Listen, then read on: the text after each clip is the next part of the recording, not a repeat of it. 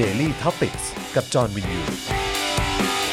สวัสดีครับ ต้อนรับทุกท่านนะครับ เข้าสู่ Daily Topics Exclusive นะครับ อยู่กับผม จอห์นวินยูนะครับ และวันนี้ครับ อย่างที่สัญญากันเอาไว้นะครับ อาจารย์วินัยวงศ์สุรวัตรครับ สวัสดีครับ อาจารย์วินัยครับ สวัสดีครับผม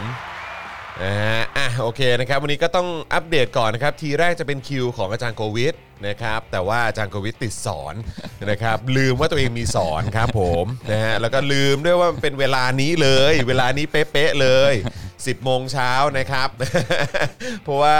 เอ่อเขาเรียกว่าสอนออนไลน์กันมานานนะครับนะฮะตอนนี้ก็เหมือนก็ต้องกลับไปสอนด้วยเหมือนกันนะครับ แต่อาจารย์กุวิทย์สัญญาว่าอีกประมาณสัก 3-4 สัปดาห์ เดี๋ยวจะรีบเคลียร์คิวมานะครับจัดให้อย่างต่อเนื่องละกันนะครับแต่ว่าวันนี้ก็ขอบคุณอาจารย์วินัยด้วยนะครับที่มาดูแลนะครับ exclusive แทนอาจารย์โกวิทด้วยนะครับยินดีครับอ่านะครับผมนะอะใครเข้ามาแล้วนะครับก็อย่าลืมกดไลค์กดแชร์กันด้วยนะครับทักทายเข้ามาได้นะครับ สวัสดีคุณชัยมงคล คุณชาร์ตแครีคุณธัญรัตน์นะครับคุณเก็กโก้สวัสดีนะครับ นะฮะเอ่อคุณชัยชาญหรือเปล่าว่ารอป้ามาคุยครับอ่าอดใจรอนิดหนึ่งนะครับนะฮะอาจารย์โกวิทก็เพิ่งรู้คิวเมื่อสัปดาห์ที่แล้ว นะครับว่าเฮ้ยเอ้ามีสอนนี่ เออ มีสอนนี่นะอืมนะครับ เรียบร้อยเลยนะครับต้องส่งให้อาจารย์วินัยนะฮะเออมาจัดรายการแทนเลยนะครับผม ตัวแทนนะครับวันนี้ตัวสำรองตัวสำรอง ใช่นะครับนะแต่ว่าเข้มข้นแน่นอนเข้มข้นแน่นอนแล้วอาจารย์วินัยก็จะชอบมาแบบว่า อย่างที่อะไรนะ ที่ที่เมื่อวานมีมีคุณผู้ชมบอกอะ่ะเพราะอะไรนะชอบมา challenge พี่จอห์นเออมามาแบบว่าดูดูบรรยากาศสดๆ แบบจอห์นวิญญูไม่ได้เตรียมตัว ไม่รู้ว่าคุยเรื่องอะไรอ่าเออเราไม่รู้เลยนะอ่าว่าคุยเรื่องอะไรนะครับนะวิเดี๋ยวเคราะห์คอยติดตามกันสดๆแล้วกันนะครับว่า week นี้หรือว่าใน episode นี้ อาจารย์วินัยจะคุยเรื่องอะไรนะครับผมนะฮะอะแต่ว่าตอนนี้ใครเข้ามาแล้วนะครับ ก็อย่าลืมกดไลค์กดแชร์กันด้วยนะครับ ทักทายกันเข้ามาได้นะครับ แล้วก็สนับสนุนพวกเราครับแบบรายเดือน เติมพลังชีวิตให้กับพวกเราหน่อยนะครับนี่ตอนนี้เราไลฟ์เอ่อคู่ขนานไปกับเอ่อโค้ชแขกปะ ใช่ไหมโค้ชแขกก็น่าจะ on อยู่ปะนะครับนะฮะก็อ๋ออ๋อโค้ชแขกเป็นบ่ายใช่ไหมเออ นะครับผมนะฮะแต่ว่ายังไงก็เติมพลังชีวิตให้กับเราได้ทางบัญชีกสิกรไทยนะครับ 0698975539 หรือสแกน QR Code ก็ได้นะครับผมนะฮะ แล้วก็เอ่ออย่าลืมนะครับสนับสนุนเราแบบรายเดือนได้นะครับ ผ่านทาง YouTube Membership นะครับนะกดปุ่มจอยหรือสมัครข้างปุ่ม subscribe ได้เลยนะครับนะแล้วก็ไปเลือกแพ็กเกจในการสนับสนุนกันได้ นะครับแล้วก็หลังจากนั้นนะครับอย่าลืมกดกระดิ่งหรือว่าสั่นระฆังไว้ด้วยนะครับผมนะจะได้เตือนทุกๆ ครั้งนะครับที่มีไลฟ์หรือว่ามีคลิปใหม่มาให้คุณได้ติดตามกันนะครับผมนะทาง Facebook เช่นเดียวกันนะครับนะกดปุ่ม Become a supporter ได้เลยนะครับที่หน้าแรกนะครับของแฟนเพจ Daily Topics นะครับอันนี้ก็ไปกดได้เลย หรือว่าใต้ไลฟ์นี้ตรงกล่องคอมเมนต์นะครับด้านข้างนะครับมันจะมีปุ่มสีเขียวอยู่นั่นคือปุ่ม Become a supporter ก็กดปุ่มนั้นได้ด้วยเหมือนกันนะครับหรือว่าจะส่งดาวก็ได้นะครับอยู่ข้างๆกันนะครับ burn ดาวเข้ามาเยอะๆเลยนะครับนะฮะหรือว่าจะไปช้อปปิ้งกันที่ SpokeDark Store ก็ได้ด้วยนะครับผมนะฮะแล้วก็ใครที่ ติดตามอยู่ต่างประเทศนะครับก็สามารถสนับสนุนพวกเราได้ผ่านทาง PayPal นั่นเองนะครับเดี๋ยวอาจารย์แบงค์จะแปะลิงก์ไว้ให้ในช่องคอมเมนต์นั่นเองนะครับนะฮะคุณตูนคุณตูนพิมพ์ว่าอะไรนะถ้าไม่รู้อาการเกร็งเป็นยังไงก็ให้ ดูคุณจอห์นเวลาอาจารย์วินัยมาเนี่ยแหละครับ ชัดเจนอ่าใช่ครับผม เกรงของจริงเห็นไหมอะไรวะ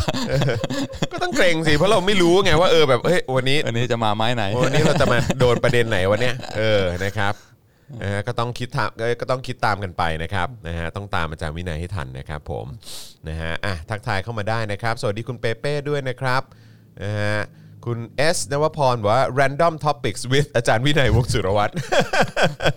ก็ random นะ เออนะฮะก็คือไม่ได้ fix เอาไว้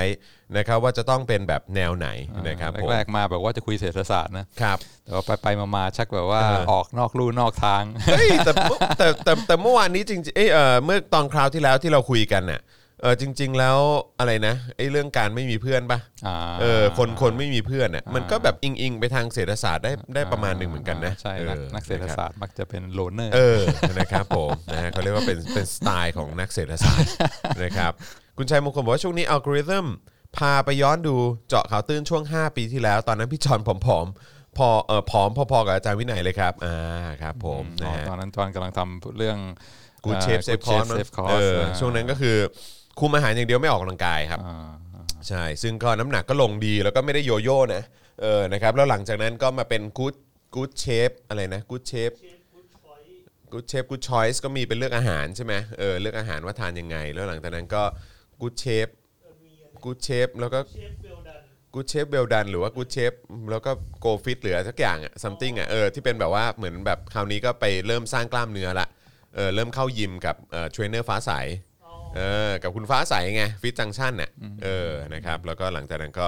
ก็เหมือนโดนปั๊มลมขึ้นมาครับผมตัวมันก็เลยพองขึ้นมาสำคัญเตอนนี้เอ่อใครๆก็ออกกำลังกายอเนาะอกกำลังกายอืมใช่ใช่ใช่อยู่บ้านยังต้องออกเลยครับใช่อยู่บ้านยังต้องออกเลยนะครับยังยังหรือว่าไปทริปต่างจังต่างจังหวัดกับอาจารย์วินัย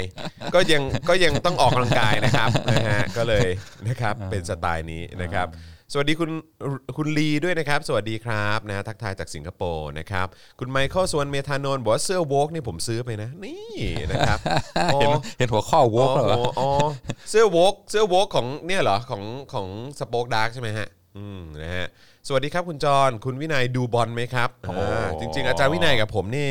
เป็นแฟนอาร์เซนอลนะครับเออนะครับ แต่ช่วงนี้ก็จะไม่ค่อยออกตัวเท่าไหร่ ช่วงนี้นิ่ง ๆ ไปก่อนนะครับ ตอนนี้แข่งแต่บอลในประเทศก่อนยุโรปยุโรปพักไว้ก่อนครับผม เออนะครับ เออแล้วดูดูยูโรไหมอ่าดูส่วนใหญ่จะดูครึ่งแรกของกู้ห้าทุ่มครับอ่าครับพผอม ครึ่งแรกเสร็จก็หมดแรงนอนมาหลับดีกว่า เช็คผลอีกทีตอนเช้า ครับผมคล้าย ๆกัน รู้สึกผ่านวัยนั้นไปแล้วอะผ่านวัยนั่งดูทุกแมตช์อะอ่าตีสองนี่ก็บายบายเลยไม่มีทางครับ ผมไม่ไหวฮะสวัสดีคุณอาราเบลล่านะครับคุณรัชตะด้วยนะครับ คุณวริศด้วยนะครับ คุณรัชตะบอกว่าผมเคยดูครับ ซื้อหนังสือมาอ่านด้วยครับอ่าเรื่องอะไรฮะ เรื่องอะไรอะ ที่บอกอ่านหนังสือด้วยอะ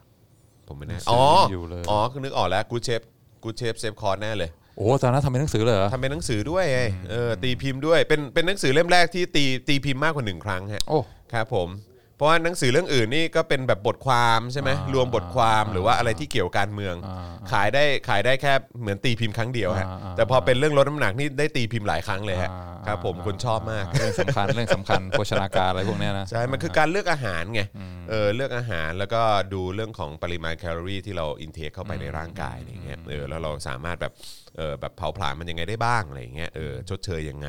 คำนวณยังไงอะไรแบบเนี้ยนะครับ นะฮะ แต่ว่าตอนนี้ผมก็ รู้สึกจะชอบชอบชอบเข้ายิมไงเออชอบออกกำลังกายผมว่าเออมันก็สนุกดีเหมือนกันนะครับผมนะฮะใครใครสะดวกวิธีไหนก็ใช้วิธีนั้นนะครับแต่ว่าเอ้เวลาออกกำลังกายแล้วมันจะหิวไงเออมันก็เป็นเรื่องปกติ แต่ว่าก็ถ้าเราเลือกทานดีๆอะเออนะครับยังไงก็อิ่มท้องได้ด้วยเหมือนกัน แล้วก็ได้เสริมสร้างกล้ามเนื้อด้วยเหมือนกันนะครับนะฮะคุณบรอกโคลีบอยบอกว่าอาจารย์วินัยนั่งหลังตรงเป๊ะมากครับอ่าจริงใช่เหรอครับ แต่สำหรับคุณจอมิยูนี่จะนั่งตัวบิดๆหน่อยนะฮะเหมือนเวลาขับรถอะเวลาขับรถก็จะขับอย่างเงี้ยมือเดียวจริงๆขับอย่างงี้หรือว่าสองมือก็ได้เออแต่ว่าก็คือเท้าก็จะอย่างเงี้ยแหละอืมอืมแล้วก็หรือว่าแขนแขนก็จะวางอย่างเงี้ยอ๋อแขนแขนวางตรงอ่าตรงที่อ่า ตรงที่วางพักแขนตรงนี้อ่าเออแล้วก็ขับอย่างงี้อ่าเออใช่ส่วนเวลาจัดรายการก็จะนั่งแบบนี้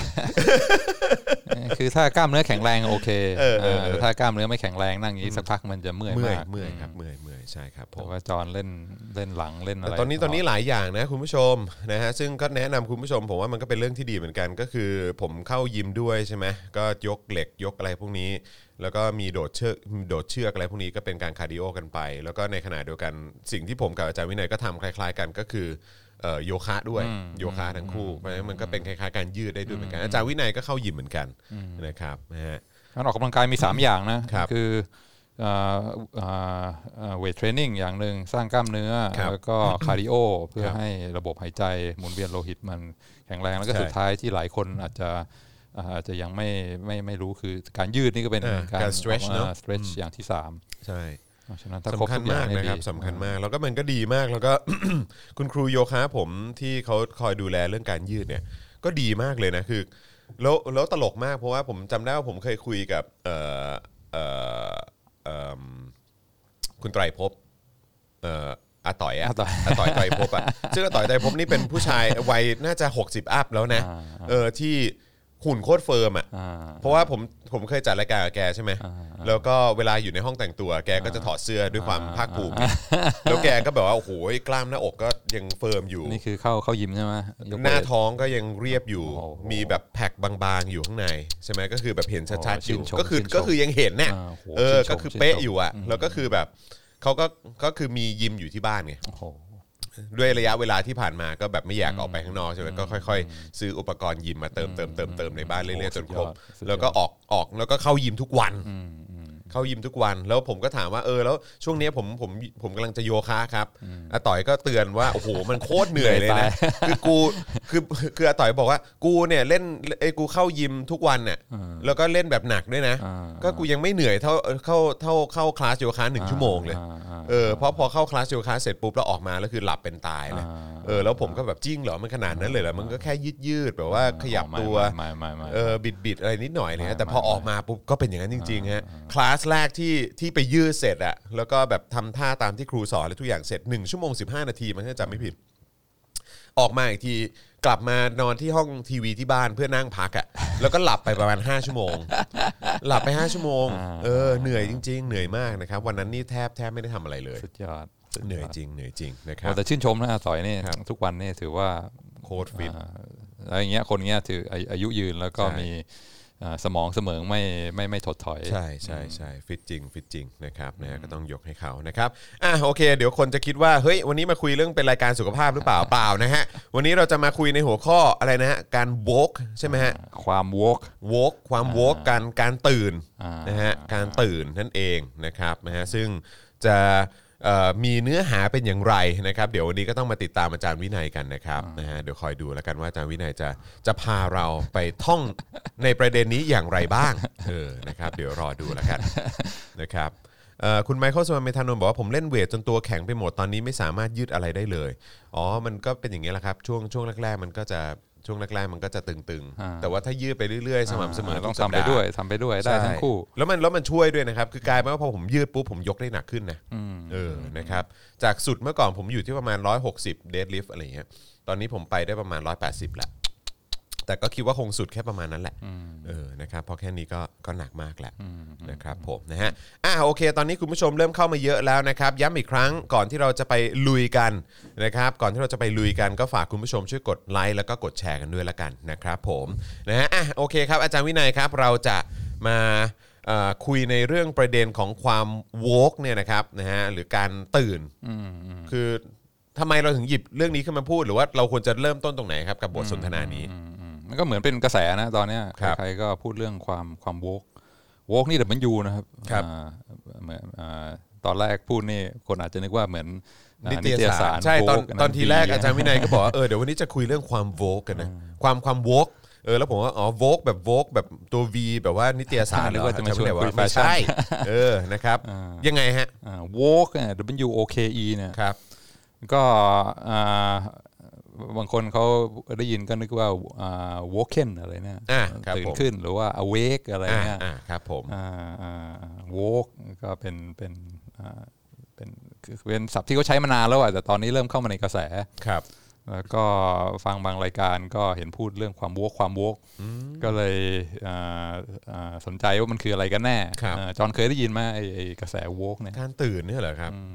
เหมือนเคยได้ยินผ่านๆแต่ก็คิดว่าคงไม่ได้มีอะไรอะไรอย่างเงี้ยเอออ คิดว่าแบบมันมันเป็นความ แล้วมันแล้วบางทีบางทีในยุคสมัยเนี้ยบางทีพอพอพูดถึงความโวกหรือการตื่นใช่ไหมฮะเออบางทีเราเราก็นั่งคิดว่ามันตื่นจริงเปล่าวะเออเพราะบางทีเราอยู่ในยุคสมัยที่มันมีความเขาเรียกอะไรมีเรื่องของโซเชียลมีเดียมีเรื่องของเอ่อ ข้อมูลที่ไหลมาเทมาเยอะแยะมากมายอะไรเงี้ยการยึดติดกับตัวตน การเอ่อบางทีโซเชียลมีเดียทำให้เราหมุนวนแต่ตัวเองอะไรอย่างเงี้ยเออมีตัวเองเป็นจุดศูนย์กลางจักรวาลพอสมควรอย่างเงี้ยเออเราเราได้ตื่นจริงหรือเปล่า เราได้ตื่นขึ้นมาเห็นสิ่งที่เกิดขึ้นรอบตัวจริงหรือเปล่าอะไรแบบเนี้ยบางทีก็เลยแบบตั้งตั้งคำถามเหมือนกัน แล้วก็รู้สึกว่าบางทีไอ้ไอ้ไอ้เทรนด์แบบประมาณนี้มันก็มีเยอะอะเออความ ตื่นรู้ความอะไรพวกเนี้ยอ่าเออแต่ว่าว่าหลาย ๆ ครั้งเราเห็นแบบอย่างพวกไลฟ์โค้ชอะไรพวกเนี้ยก็เอาไปใช้เป็นการสอนเป็นการหาลูกค้าหรืออะไรแบบนี้แล้วแล้วท้ายสุดมันก็มันก็ไม่ได้เกิดขึ้นจริง มันเป็นเป็นเพียงแค่เทรนด์ที่ที่มาหาประโยชน์เชิงพาณิชย์เท่านั้นเองอะไรเงี้ยเออก็เลยแบบก็เลยยังเฉยๆอยู่เออก็ก็ฟังแบบผ่านใช่ใช่ ๆครับ คือถ้าเป็นถ้าเป็นเมืองไทยเนี่ยบอกว่าตื่นก็อาจจะคิดไปทางทางแนวพุทธศาสนาใช่ไหมอ่าว่าครับผม เอ่อพุทธะก็แปลว่าตื่นแล้วอืม แล้วก็รู้ว่าเอ่อทุกอย่างเป็นเป็นอนิจจังไม่มีตัวตนครับผมอ่าไม่ไม่ยั่งยืนอะไรเงี้ยแต่ว่าวกของของทางอเมริกันเนี่ยเป็นอ่าแนวเป็นอ่าคำศัพท์ที่ใช้ใน African American community แล้วก็เริ่มมาจากอ่ามานานแล้วแหละครับแต่ว่ากลับมามีเอ่อ ความสำคัญมีบทบาทอีกครั้งหนึ่งเอ่อตอนช่วง Black Lives Matter อ่าครับผมจอร์จฟลอยด์อะไรพวกเนี้ยก็ครับบอกว่าผมต้องต้อง stay woke ครับคือต้องต้องตื่นต้องมีความตระหนักอยู่ตลอดเวลาต่อเรื่องเอ่อเอ่อเรื่องความอายุติธรรมในสังคมครับผมเอ่อคือต้องมีความ aware อยู่เสมออมแล้วก็ถึงตื่นสิ่งที่มันเกิดขึ้นเนอะอ่อว่าเอ่อเอ่อเอ่ออะไรที่เราเห็นในข่าวหรือว่า treatment ของเอ่อกลุ่มคนบาง จำพวกก็อาจจะเป็นคนผิวสีครับหรืออาจจะเป็นกลุ่มเอิ่มเอ่อ LGBT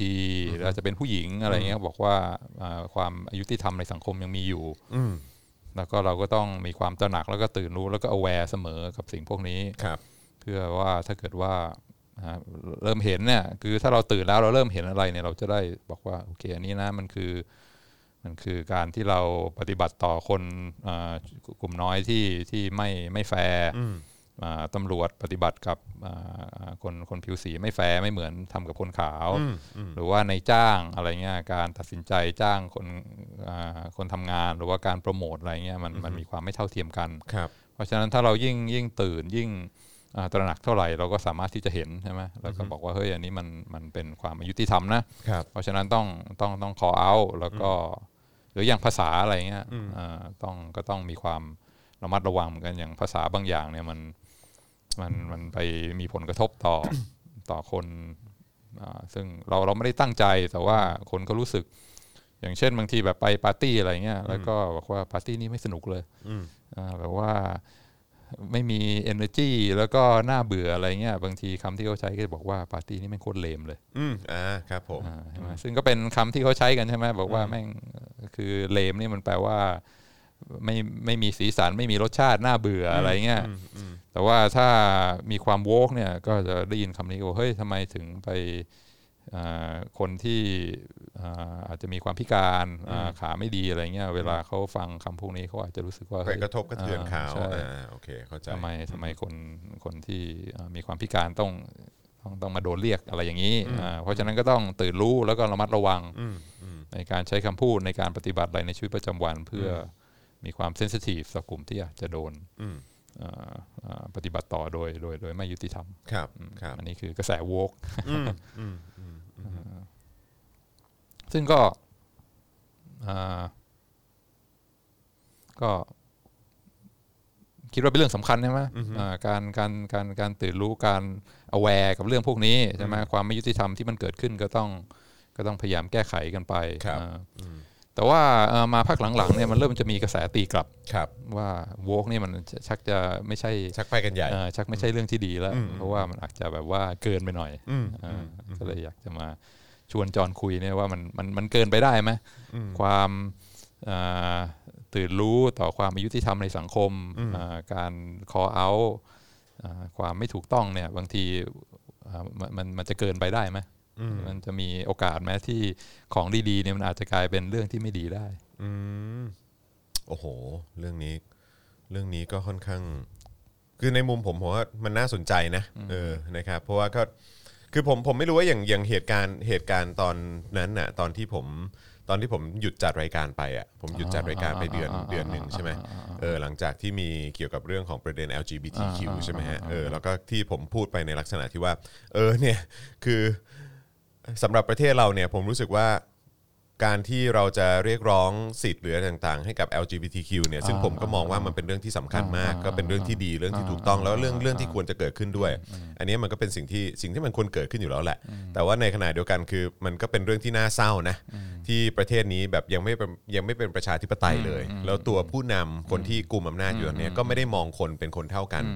ด้วยซ้ำอะไรอย่างเงี้ยคือ ผมก็ผมก็แสดงความเห็นออกไปในลักษณะที่ว่า เออ คือประชาธิปไตยยังไม่ได้เลย เออ แล้วก็ความเท่าเทียมกันอ่า parity ในเรื่องของอะไรสิมาทธิก่อนเสรีภาพอ่าอะไรต่างๆเนี่ยเรายังไม่ได้เลย เออ คือแบบว่าแล้วเรื่องสิทธิ์ของ LGBTQ เนี่ย คือคงไม่ต้องพูดถึงมั้ง เออ เพราะว่าคือผู้ผู้ผู้นำหรือผู้กุมอำนาจอยู่ตอนนี้ หรือคนที่เข้ามา ถูกเอ่อปล้นอำนาจเราไปอะคือเขาไม่ได้มองเขาไม่ได้ให้ความสำคัญแม้กระทั่งระดับของคนเท่ากันเขายังมองไม่เท่ากันอยู่แล้วเลยเพราะฉะนั้นคือ step ต่อไปของการที่จะมีความละเอียดอ่อนในการที่จะมองว่าสิทธิ์ของชาว L- LGBTQ อะไรอย่างเงี้ยเออแบบว่ามีความสำคัญเหมือนกันเนี่ยมันจะเกิดขึ้นเหรออะไรอย่างเงี้ยซึ่งก็เอ่อสำหรับ community ชาว LGBTQ ในบ้านเราก็เอ่อไม่ไม่ไม่พอใจแหละ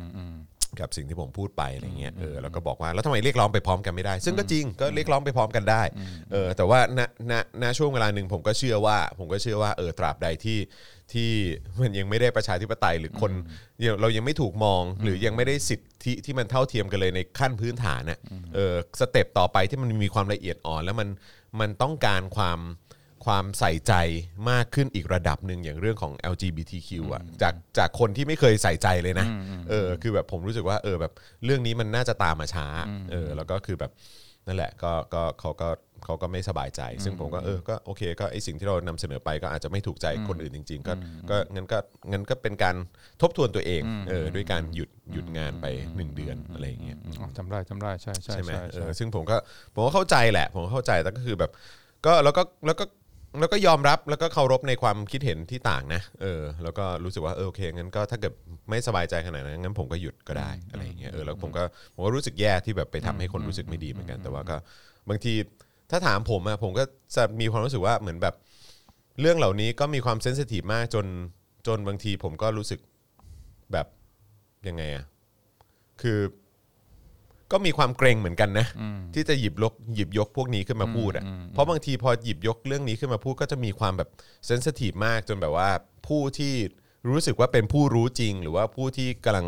engage อยู่ในเหตุการณ์นั้นจริงๆเนี่ยเขาก็จะมองว่าผมแบบผมอาจจะไม่ไม่ได้รู้ดีเท่าเขาอะไรเงี้ยเพราะฉะนั้นผมก็เลยแบบว่าเออบางทีก็จะแบบก็ต้องระมัดระวังมากในการพูดอะไรพวกเนี้ยซึ่งผมก็รู้สึกว่าเออแบบ บางทีก็เอาตรงๆนะ ผมก็ ผมก็มีความอึดอัดนิดนึง เออ แต่ว่า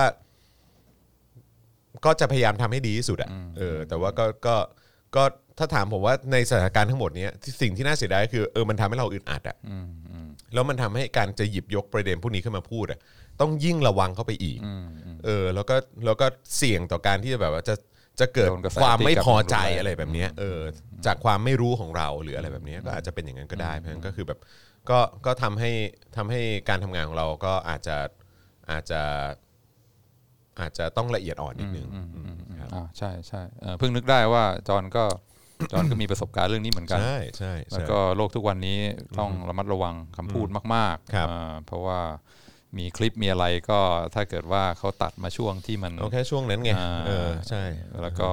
กลายไวรัลไปเนี่ยมันก็มีความเสียหายอย่างรวดเร็ว ใช่เพราะฉะใช่นั้นซึ่งก็คนสื่อต้องระมัดระวังมากใช่ใช่ใช่ๆโดยเฉพาะอะไรที่อัดอะไรที่อยู่อินเทอร์เน็ตเนี่ยมันก็จะติดเราไปตลอดชีวิต ใช่ใช่ใช่ใช่ซึ่งก็เลยว่าเออแบบก็ก็อันนี้อันนี้ก็เป็นประเด็นหนึ่งที่รู้สึกว่าก็ก็เจอกับตัวเจอกับตัว แล้วก็แล้วก็ คือสำหรับบางคนน่ะก็อาจจะมองก็ได้ว่าโหเรื่องนี้มันเกินไป เรื่องนี้มันเกินไปคือมันมีนะเพราะว่าก็มีคนมาพูดเหมือนกันว่าเออมันก็เกินไปอะไรเงี้ยเออแบบว่าพวกนี้ก็เกินไปเยอะสิ่งอะไรเงี้ยแต่ผมก็มีความรู้สึกว่าเออก็เราเราสำหรับผมเองคือผมไม่ผมไม่เคยอยู่ในในจุดนั้นไงแล้วก็มีมีผู้ใหญ่ที่ผมก็คือเขาไม่ได้รู้จักกับผมเป็นการส่วนตัว แต่เขาเข้าใจในสิ่งที่ผมพยายามจะจะเสนออสิ่งที่ผมพยายามจะพูด แต่เขาก็เป็นกลุ่มคนที่ เรียกร้องและต่อสู้กับประเด็นเกี่ยวเรื่องของทางเพศเนี่ยเรื่องเนี้ยมาหลายทศวรรษละแล้วเขาก็เขาก็ฝากข้อความมาเขาบอกเออก็เข้าใจนะ อะไรแบบเนี้ยก็เข้าใจในสิ่งที่จอนจะพยายามนำเสนอ หรือว่าสิ่งที่จอนพยายามจะพูดไปอย่างเงี้ยเออแต่มันก็มันก็มีคนอื่นแหละ ที่เขาก็เผชิญกับเรื่องนี้มานานกว่าเราอะไรเงี้ยซึ่งผมก็เลยว่าเออเออมันมันก็จริงคือเราเราเรา อย่างถ้าสมมติพูดเรื่องของ LGBTQ อย่างเงี้ยก็คือแบบผู้ที่เขาต้องเผชิญกับสิ่งเหล่านี้ตั้งแต่เขาเกิดอะหรือว่าตอนตั้งแต่ที่เขาที่เขาเริ่มเรียนรู้ หรือว่ารู้เกี่ยวกับตัวเองมากยิ่งขึ้นอะไรเงี้ยเพราะฉะนั้นคือเขาย่อมใช้เวลากับการที่เผชิญกับสิ่งต่างๆ หรือปัญหาอ๋อหรือความกดดันในสังคมประสบการณ์ไม่เหมือนเราประสบการณ์ต่างๆเหล่านี้มันมันเข้มข้นกว่าเราเยอะแหละ ในขณะที่เราก็เป็นแบบอย่างที่บางทีก็ใช้นะว่าว่าเป็นเขาเรียกว่าเป็น straight male ที่มี privilege อะไรประมาณเนี้ยเออก็จะแบบว่าคุ้นเคยกับความสะดวกสบาย ของความเป็นเพศชายใช่ใช่ก็ ในสังคมที่แบบว่าเออมีความเป็นชายเป็นใหญ่อะไรแบบเนี้ยเออบางทีเราก็จะแบบไม่ไม่เก็ตรายละเอียดพวกนี้สักเท่าไหร่อะไรเงี้ยเออก็เลยแบบอ่าโอเคก็เราต้องต้องอะไรนะ put put put yourself in their shoes shoes ใช่ไหมอ่าเออใช่ใช่ไหมฮะก็ต้องพยายามไปคิดและจินตนาการในสถานการณ์ที่เขาอยู่เหมือนกันอะไรเงี้ยอืม โอ้ยอดมาก โอ้ยนี่เป็นประเด็นที่จอห์นได้คิดมาอย่างลึกซึ้ง แล้วก็เรียกว่ามีความเข้าใจอย่างแบบว่าอยู่ในระดับที่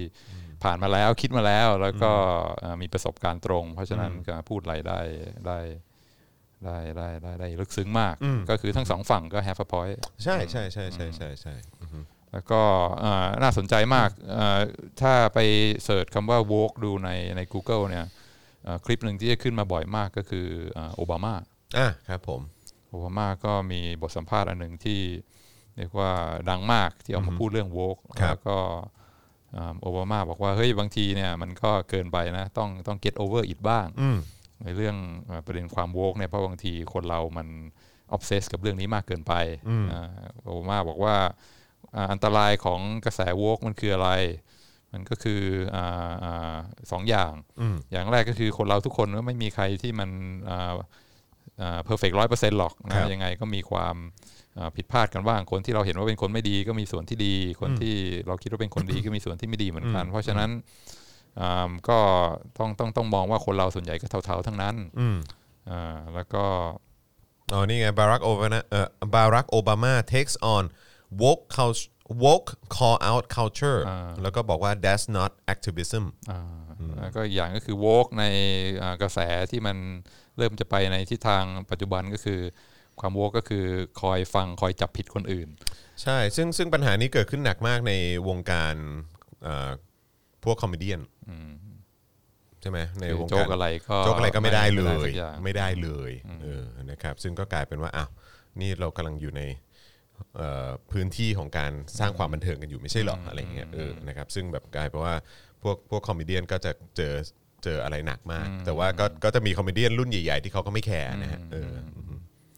ซึ่งซึ่งเวลาเขาเอามันสะใจใช่ไหมมันแบบว่าเนี่ยคุณผิดเนี่ยคุณทำอะไรที่ไม่ชอบทำแล้วก็คนคอเอามันก็จะเกิดความรู้สึกชอบทำแล้วก็สะใจอ่าแล้วก็บางทีพอรู้สึกชอบทำสะใจก็รู้สึกว่าเออฉันดีแล้ว ฉันได้ทำหน้าที่ของฉันแล้ว เพราะฉะนั้นอ่าที่โอบาโอบามาบอกไม่ใช่แอคทิวิซึมเนี่ยอันนี้อันนี้ไม่ใช่การทำให้สังคมดีขึ้นนะ การมาคอยนั่งอ่า จับผิดแล้วก็มาประนามคนอื่น เวลาเขาพูดอะไรที่ผิดพลาดไปเนี่ยอ่าก็ก็ต้องแก้ไขคำพูดให้มันเหมาะสมก็ถูกต้องแล้ว แต่ถ้าอ่าคือแรงเกินไปแล้วก็ obsess เกินไปกับเรื่องพวกนี้เนี่ยบางทีมันจะทำให้เรารู้สึกว่า ตัวเองชอบธรรมมากเกินไป ทั้งทั้งที่ความจริงก็ไม่ได้ทำอะไรหรอก ก็คืออยู่หน้าคีย์บอร์ดแล้วคอยจับผิดคอยอาตำหนิต่อว่าคนอื่นอ่าทำให้เขาดูไม่ดีแล้วก็ทำให้เราดูดี แล้วก็ได้ความเท่ไปแต่ว่าอ่าได้ช่วยทำให้อะไรต่ออะไรในสังคมมันดีขึ้นไหมมันก็มันก็อาจจะไม่อืมอืมอืมเพราะฉะนั้นก็ต้องอามีความพอดีนะอะไรที่ไม่ถูกก็แก้ไขครับมีความกล้าหาญใช่ไหมที่จะบอกว่าเฮ้ยอ่าควรจะพูดอย่างนี้มากกว่านะ เพื่อเพื่อความถูกต้องไม่ไม่ไม่ทำให้พวกความอายุที่ทำมันมันมันกลายเป็นเรื่องธรรมดา แต่ว่าในเวลาเดียวกันก็ไม่ควรจะมาออฟเซสแล้วก็อ่าการไปเที่ยวด่าเที่ยวว่าคนอื่น เพื่อทำให้ตัวเองดูชอบทำเนี่ย มันก็มันก็อาจจะไม่ใช่เรื่องที่ไม่ใช่แอคทิวิซึมที่แท้จริงอืมอืมอืมอืมก็อันนี้โอบามาออกมาพูดเองก็เออเข้าใจเพราะโอบามาก็เป็นใช่ไหมคนผิวสีแล้วก็มีประสบการณ์กับความไม่ชอบธรรมในสังคมมากมายครับ แต่เขาเองก็เริ่มรู้สึกว่ากระแสนี้มันอาจจะมันอาจจะรุนแรงเกินไปอีกอย่างหนึ่งอันนี้คิดเองนะครับ ที่บอกว่าอะไรคือปัญหาถ้าเกิดเราจะโวกแบบอ่าสุดโต่งอ่าคืออ่าบางทีเนี่ยอ่าอะไรต่ออะไรที่เกิดขึ้นในชีวิตเราเนี่ย เราก็พยายามที่จะอ่าเล่าเรื่องเล่านิทานเพื่ออธิบายว่ามันเกิดขึ้นมาได้ยังไงครับอ่า แล้วก็อ่าประเด็นความความโวกเนี่ยบางทีมันจะทำให้อ่านิทานเรื่องที่อ่าเพื่อเรามาเล่า เพื่ออธิบายชีวิตเราเนี่ยมันจะไปในอ่าแง่มุมที่เรียกว่าอ่า victimization มากเกินไป ว่าเหมือนเราเป็นเหยื่อแล้วฮะอืมคือหลายครั้งเวลาเราอินมากเนี่ยกับเรื่องความไม่เป็นธรรมในสังคมใช่ไหมแล้วก็เสพสื่อว่าเออเอ่อชนกลุ่มน้อยโดนเอาเปรียบเอ่อ ปัญหาในสังคมทั้งหมดคือเกิดจากโครงสร้างการกดขี่เอ่อจนเอ่อกลุ่มคนผิวสีหรือว่าคนที่มีความเอ่อเอ่อกลุ่ม LGBT อะไรพวกเนี้ยว่าปัญหาทั้งหลายมันเกิดจากเอ่อความ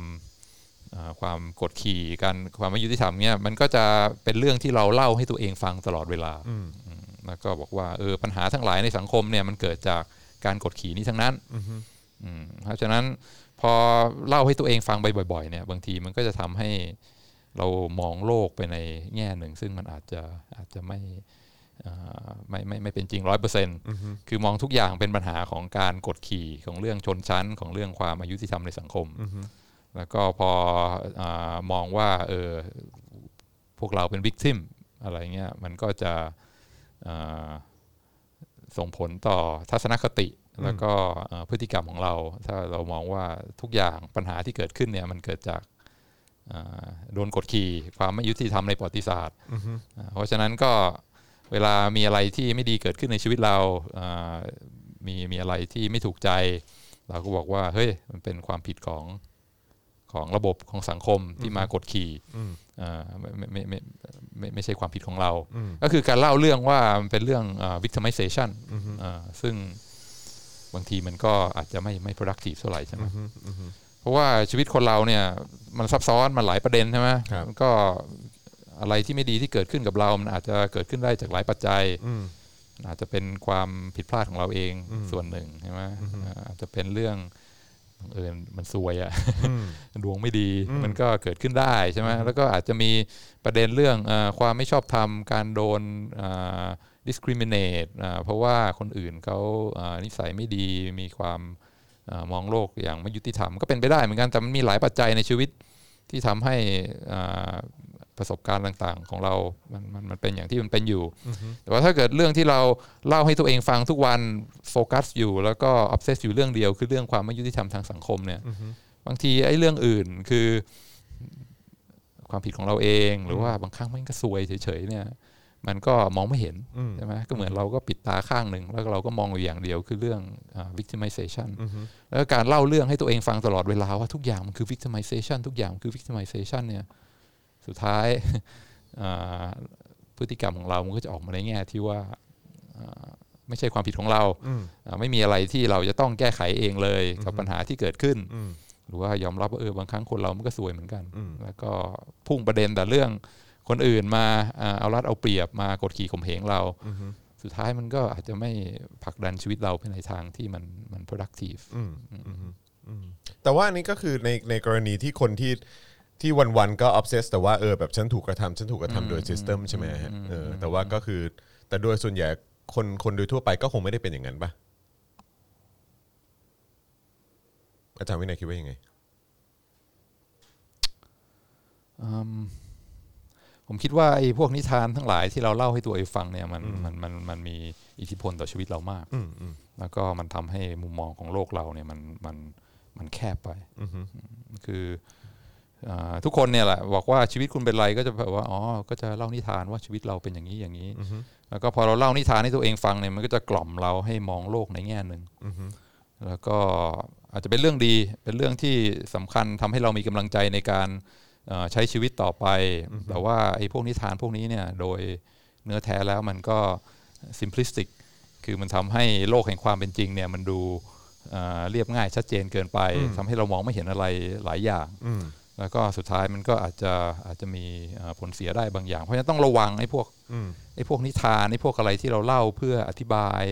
ความเป็นไปต่างๆ ในชีวิตเราอ่าซึ่งผมมองว่าไอ้กระแสโวกเนี่ยถ้าเกิดเราไปอินกับมันมาก ๆ เนี่ย มันก็จะเป็นนิทานอย่างหนึ่ง ซึ่งทำให้เรามองเห็นโลกในมิติเดียว แล้วก็ในหลาย ๆ มิติเนี่ยบางทีมันทำให้เราตาบอดมองไม่เห็นงั้นงั้นขอขอขอพูดอีกอ่าอีกตัวอย่างหนึ่งแล้วกันครับแล้วก็เดี๋ยวจะกลับมามาเรื่องเรื่องโวกไอ้เรื่องนิทานที่เราเล่าให้ตัวเองฟังเนี่ยมันมันมันสำคัญมากอืมอย่าง เช่นมีอ่านักเรียนปริญญาเอกคนหนึ่งอ่าไปต้องการจะเข้าใจว่าพวกอันเทอร์พนัวทั้งหลาย พวกคนที่เกิดมาไม่มีอะไร แต่ว่าสร้างธุรกิจจนประสบความสำเร็จอ่ามีมีมีบริษัทของตัวเองร่ำรวยประสบความสำเร็จเนี่ยเอ่ออะไรคือปัจจัยที่ทำให้อ่าคนพวกนี้อ่าเป็น เป็นผู้ประกอบการที่ประสบความสำเร็จ คือเริ่มมาจากศูนย์แล้วก็อ่าประสบความสำเร็จก็ไปเที่ยวสัมภาษณ์นะอ่าคนหลายรุ่นเลยที่เป็น entrepreneur ที่ประสบความสำเร็จก็ถามว่าไหนลองมีปัจจัยอะไรมั่งที่คิดว่าถ้าคิดกลับไปในประสบการณ์ในอดีตของคุณเนี่ยอะไรมั่งที่ทำให้คุณอ่าประสบความสำเร็จแล้วก็สัมภาษณ์ไปร้อยๆ คนเลยนะ แล้วก็เอามาเอาคำพูดเอาอะไรมา analyze ว่า keyword ทั้งหลายที่คนก็พูด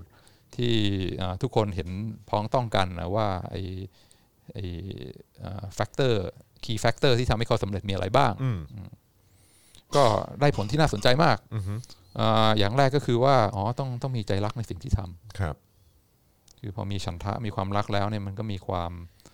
อ่าอ่า enjoy งาน การครับทำงานก็เหมือนอาการทำอะไรที่เราชอบครับเพราะฉะนั้นก็ไม่รู้สึกเหนื่อยอือฮึสองต้องมีความทุ่มเท คืออาขยันอดทนอือฮึแม้จะเจออุปสรรคล้มเหลวก็ยังอ่าสู้ต่อไป แล้วก็เวลาอ่าตลอดวันทั้งคืนก็คิดถึงแต่เรื่องงาน แล้วก็วิริยะอุตสาหะในการทำงานอือฮึแล้วก็ข้อสุดท้ายคือต้องมีคุณธรรมด้วยครับอือฮึคือไม่คิดที่จะเอาเปรียบคนอื่น เพราะว่าการโกงการเอาเปรียบคนอื่น ในระยะสั้นเนี่ยบางทีมันก็ได้ประโยชน์ แต่ว่าพอเราเสียชื่ออะไรไปแล้วเนี่ยอย่าเออระยะยาวระยะยาวมันพังมันก็นะอ่าอืมเพราะครัฉะบนั้นผมนี่คือสามอย่างที่ครับเป็น ที่เป็น key success factor ในการเป็น entrepreneur อืมต้องมีใจรัก ต้องมีความวิริยะอุตสาหะ แล้วก็ต้องมีคุณธรรมอือฮึฟังดูอืมดีมากอือฮึแล้วก็ฟังแล้วก็เป็นอะไรที่อยากจะเอาไปสอนให้นักเรียนฟังใช่ไหมว่าเฮ้ยจะเลือกทำอะไรทำอะไรที่เรารักนะ แล้วก็ต้องมีความอดทนนะอือฮึล้มแล้วก็ต้องลุกขึ้นมาสู้ใหม่นะอือฮึแล้วก็ต้องมีคุณธรรมเป็นเรื่องสำคัญมาก ฟังแล้วมันแบบอืมมันดูดีอืมอืมใช่ไหมคือมันถ้าอยากสำเร็จเนี่ย เลือกทำอะไรที่เราชอบอืมนะแล้วก็สู้อุตสาหะอือฮึแล้วก็ต้องเป็นคนดีด้วยอือฮึแล้วก็สุดท้ายเราก็จะ prevail เป็นเจ้าของกิจการมีเงินมากมาย แล้วก็เอ่อเป็นคนที่เอ่อ สังคมนับถือ แล้วก็มีนักเรียนมาคอยสัมภาษณ์ว่า ท่านทำยังไงท่านถึงประสบความสำเร็จใช่ไหมอืมอืมอืมอืมซึ่งมันก็เป็นนิทานที่ดีใช่ไหมอือฮึอาจารย์ก็อยากจะเอาไปเล่าสอนในห้องอืมแล้วก็อาจจะเป็นอะไรที่เราอยากจะสอนให้ลูกหลานด้วย เพราะว่าลูกหลานเรานี่เราก็อยากให้เขาทำอะไรที่เขารักมีความอดทนแล้วก็เป็นคนดีใช่ไหมเป็นเป็นอะไรที่ powerful มาก แล้วก็ประสบความสำเร็จอ่าอืมอืมในตอนท้ายอ่าแต่สุดท้ายมันก็เป็นนิทานใช่ไหมอือฮึอือฮึอืม แล้วก็นิทานเนี่ยมันก็ทำให้เรามองโลกในแบบหนึ่งใช่ไหมอือฮึว่าเออนะถ้าเกิดว่าทำอะไรที่เรารักมีความอุตสาหะเราเป็นคนดีเนี่ยสุดท้ายเราก็จะประสบความสำเร็จ อืมซึ่งบอกตามตรงมันก็คือนิทาน อืมเพราะว่าคนที่ประสคนที่อ่าทำในสิ่งที่ตัวเองรัก แล้วก็ขยันตั้งใจแล้วก็พยายามเป็นคนดีอย่างเต็มที่ แต่ไม่ประสบความสำเร็จมันก็มีมากมายอืมอืมอืมอืมอืมนะปัจจัยสำคัญอย่างหนึ่งสำหรับอ่าคนที่ประสบความสำเร็จเนี่ยถ้าดูกันอย่าง objective แล้วก็คือก็มันก็ต้องโชคดีด้วย ใช่ มันมีเรื่องของโชคดี มันมีเรื่องของการเล่นนอกกติกาก็มีนะฮะอ่าเออหรือว่าพอดีไปรู้จักกับใครมี connection ซึ่งเขาช่วยผลักดันให้เราแบบว่าสามารถทำอะไรได้ที่คนอื่นทำไม่ได้อืมใช่ใช่อ่าหรืออะไรต่างๆมากมายเนี่ย ซึ่งความสำเร็จเนี่ยมันไม่สามารถอธิบายได้ง่าย ๆ ด้วย 3 อย่างอ่าที่ใช่พูดถึงนี่ใช่ไหมอือฮึ แต่สุดท้ายมันคือนิทานที่เรากล่อมเกลาตัวเองให้มองโลกอย่างนี้อือฮึอือฮึซึ่งมองโลกอย่างนี้เนี่ยมันก็มันก็ดีอือฮึก็ทำให้เราตั้งใจอุตสาหะ แล้วก็ไม่โกงคนอื่นครับ แต่ในเวลาเดียวกันมันก็ทำให้เรามองอะไรไม่เห็นหลายอย่างเหมือนกันอือฮึอือฮึใช่ไหมอย่างเช่น เวลาเราเห็นคนจนแล้วก็ล้มเหลวเนี่ยอือฮึอืมถ้าเราซีเรียสในอืมถ้าเราซีเรียสในนิทานนี้มากๆเนี่ย เรามองว่าเฮ้ยคนนี้ล้มเหลวเพราะอะไร อืมอ๋อคงเพราะว่าเขาเขาทำอะไรที่เขาไม่ได้ชอบจริงๆอะเขาเลือกเลือกงานผิดอือฮึอือฮึหรือว่าวิริยะอุตสาหะไม่เพียงพออืมอืมอืมขยันไม่พอหรืว่าาคือความอดทนไม่เพียงพอออือฮึหรือว่าอ่าอาจจะคุณธรรมไม่ถึงอืมอ่าอือฮึเพราะฉะนั้นที่เขาไม่สำเร็จเนี่ยก็เพราะว่าอืมนี่แหละครับอ่า สามข้อนี้ไม่ได้ทำตามสามข้อนี้อ่าอืมสงสัยไม่ขยันพอมั้งอืมเลยไม่สำเร็จเหมือนฉันอืมอืมหรือว่าอาจจะคุณธรรมไม่ไม่ไม่แน่วแน่พอออืมก็เลยไม่ไม่ประสบความสำเร็จเหมือนครับเหมือนตัวฉันอืมอืมซึ่ง มันก็ความจริงก็คงไม่ใช่ใช่ไหมอือฮึเขาก็อาจจะขยันตั้งใจเขาอาจจะมีคุณธรรมแต่บังเอิญซวยอืมไม่ get the break ที่เราพอดีได้ หรือว่าไม่มีไอ้เส้นไอ้ connection สำคัญที่ทำให้เรา สำเร็จแต่คนอื่นไม่สำเร็จอือฮึแต่ว่าไอ้นิทานพวกนี้มันทำให้เรามองว่าอ๋อก็คนจนก็คนที่จนไม่ประสบความสำเร็จก็เพราะว่าเขาขี้เกียจอืมอือฮึซึ่งไอ้นิทานพวกนี้มันกล่อมกล่อมกล่อมเกลาให้เรามองโลกในในในในทางที่แบบเฮ้ยมันไม่ใช่นะเว้ยอือฮึอือฮึอืมแล้วนิทานเนี่ยมันมีไม่กี่อย่างหรอก คนเราเวลาเล่านิทานเวลาเล่าชีวิตตัวเอง อ๋อชีวิตคุณเป็นไง อ๋อชีวิตผมก็คือเรื่อง from from rags to riches อืมอือฮึ จากผ้าคีริ้วมาเป็น เอ่อก็เรียกว่าอะไรอะเป็นอ่าจากคนที่จประสบนๆสำเร็จอ่าอืมพวกแบบรอดลายมังกรอะไรพวกเนี้ยใช่ไหมอือฮึก็ก็เล่าชีวิตของเราก็คือ เริ่มจากความไม่มีอะไร แต่ด้วยความวิริยะอุตสาหะ ความตั้งใจแล้วก็ความมีคุณธรรมก็ทำให้เราสุดท้ายเอ่อมาอยู่ในเอ่อตำแหน่งเอ่อในสถานภาพของผู้ประสบความสำเร็จ มันก็เป็นนิทานซึ่งเอามาเล่าเอามาทำละครเอามาทำอะไรได้สวยงาม แต่ความจริงโลกแห่งความเป็นจริงมันไม่ได้ ไม่ได้ s ิม p ป e แค่นั้นใช่ไหมมันมีอะไรต่างๆ ซึ่งพอเราเล่านิทานกล่อมประสาทเราไปเรื่อยๆ เนี่ย มันก็มันก็ทำให้เราตาบอดมองไม่เห็นในหลายๆอย่างอือฮึซึ่งอันนี้อันนี้คือต้องระมัดระวังครับในในการเล่านิทานว่าว่าว่า มันก็มีประโยชน์มีความสำคัญ แต่หลายครั้งอย่าไปซีเรียสกับนิทานพวกนี้มากเกินไปอืมอือฮึอ่าคือเราต้องไม่ลืมว่ามันเป็นนิทานนะนะอ่ามัมันไม่ใช่ข้อเท็จจริงอ่า ทั้มังนก็หมดมีมันก็มีส่วนหนึ่งมันข้อก็เท็จมีจริงมันก็มี part ของอ่าของข้อเท็จจริง แต่ก็คือแบบว่าเออมันก็อาจจะไม่ได้ว่าเขาไม่ได้บอกหมดอะอืมอืมอืมเท่านั้นเองเพราะฉะนั้นไปลองอ่านชีวประวัติของคนที่ประสบความสำเร็จที่เขียนหนังสือขายทำหนังอะไรเงี้ยมันก็จะเป็นพวกนิทานพวกเนี้ยอือฮึอ่าเดี๋ยวเดี๋ยวลองยกตัวอย่างให้จอห์นนึกถึงอ่าอ่านิทานหลัก ๆ ที่คนชอบเล่าเกี่ยวกับชีวิตตัวเองมีอะไรบ้างอืมอย่างหนึ่งก็คือว่าอ่าต้นร้ายปลายดี อืมหรืครับอว่า ผม transformation ใช่ไหมครับอือฮึก็คือแต่ก่อนเคยเป็นคนชั่วอือฮึอ่าไม่มีคุณธรรม แล้วก็ทำอะไรผิดๆแย่ๆมามาก อืมแต่ก็มีจุดหนึ่งในชีวิตซึ่งเกิดความเปลี่ยนแปลงพลิกผันอ่าครับผมนะพอต้นคดอ่าสุดท้ายเกิดความพลิกผันปลายตรงชีวิตก็เลยกลายมาเป็นเรื่องดีแล้วก็ประสบความสำเร็จ อืมอือฮึ อันนี้ก็เป็นนิทานที่เป็นโครงเรื่องมาตรฐานอย่างหนึ่งครับซึ่งเราเอ่อได้ยินบ่อยๆใช่ไหมอืมอืมตอน วัยรุ่นเนี่ยโอ้ชั่วมากเลยทำโน่นทำนี่เสร็จแล้วก็มีจุดพลิกผันในชีวิตอืม transform ทำให้เรากลายเป็นคนดีขึ้นมาอืมอืมอืมอ่าก็อย่างเช่นเรื่องอ่า Christmas Carol อ่าครับผมใช่ไหมตอน ตอนแรกก็มีความขี้เหนียวแล้วก็อืม Scrooge อ่า Scrooge Scrooge มากเออเสร็จแล้วสุดท้ายก็มีจุดพลิกผันในชีวิตอืมก็เลยหลังจากนั้นก็กลายเป็นคนดีอืมอ่าแล้วก็แต่จุดพลิกผันเขาคือเขาเจอผีใช่ไหมเออครับผม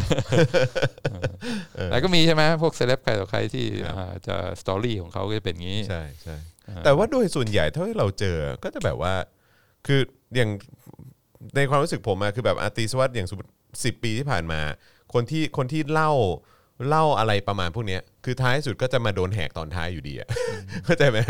คือบางคนบอกโอ้โหแบบเอ่อจงรักภักดีรักสถาบัน หรือว่าเออเป็นคนดีชอบบริจาคนู่นนั่นนี่ หรือว่าเออแบบอะไรเงี้ยเชิดเชิดชูของความดี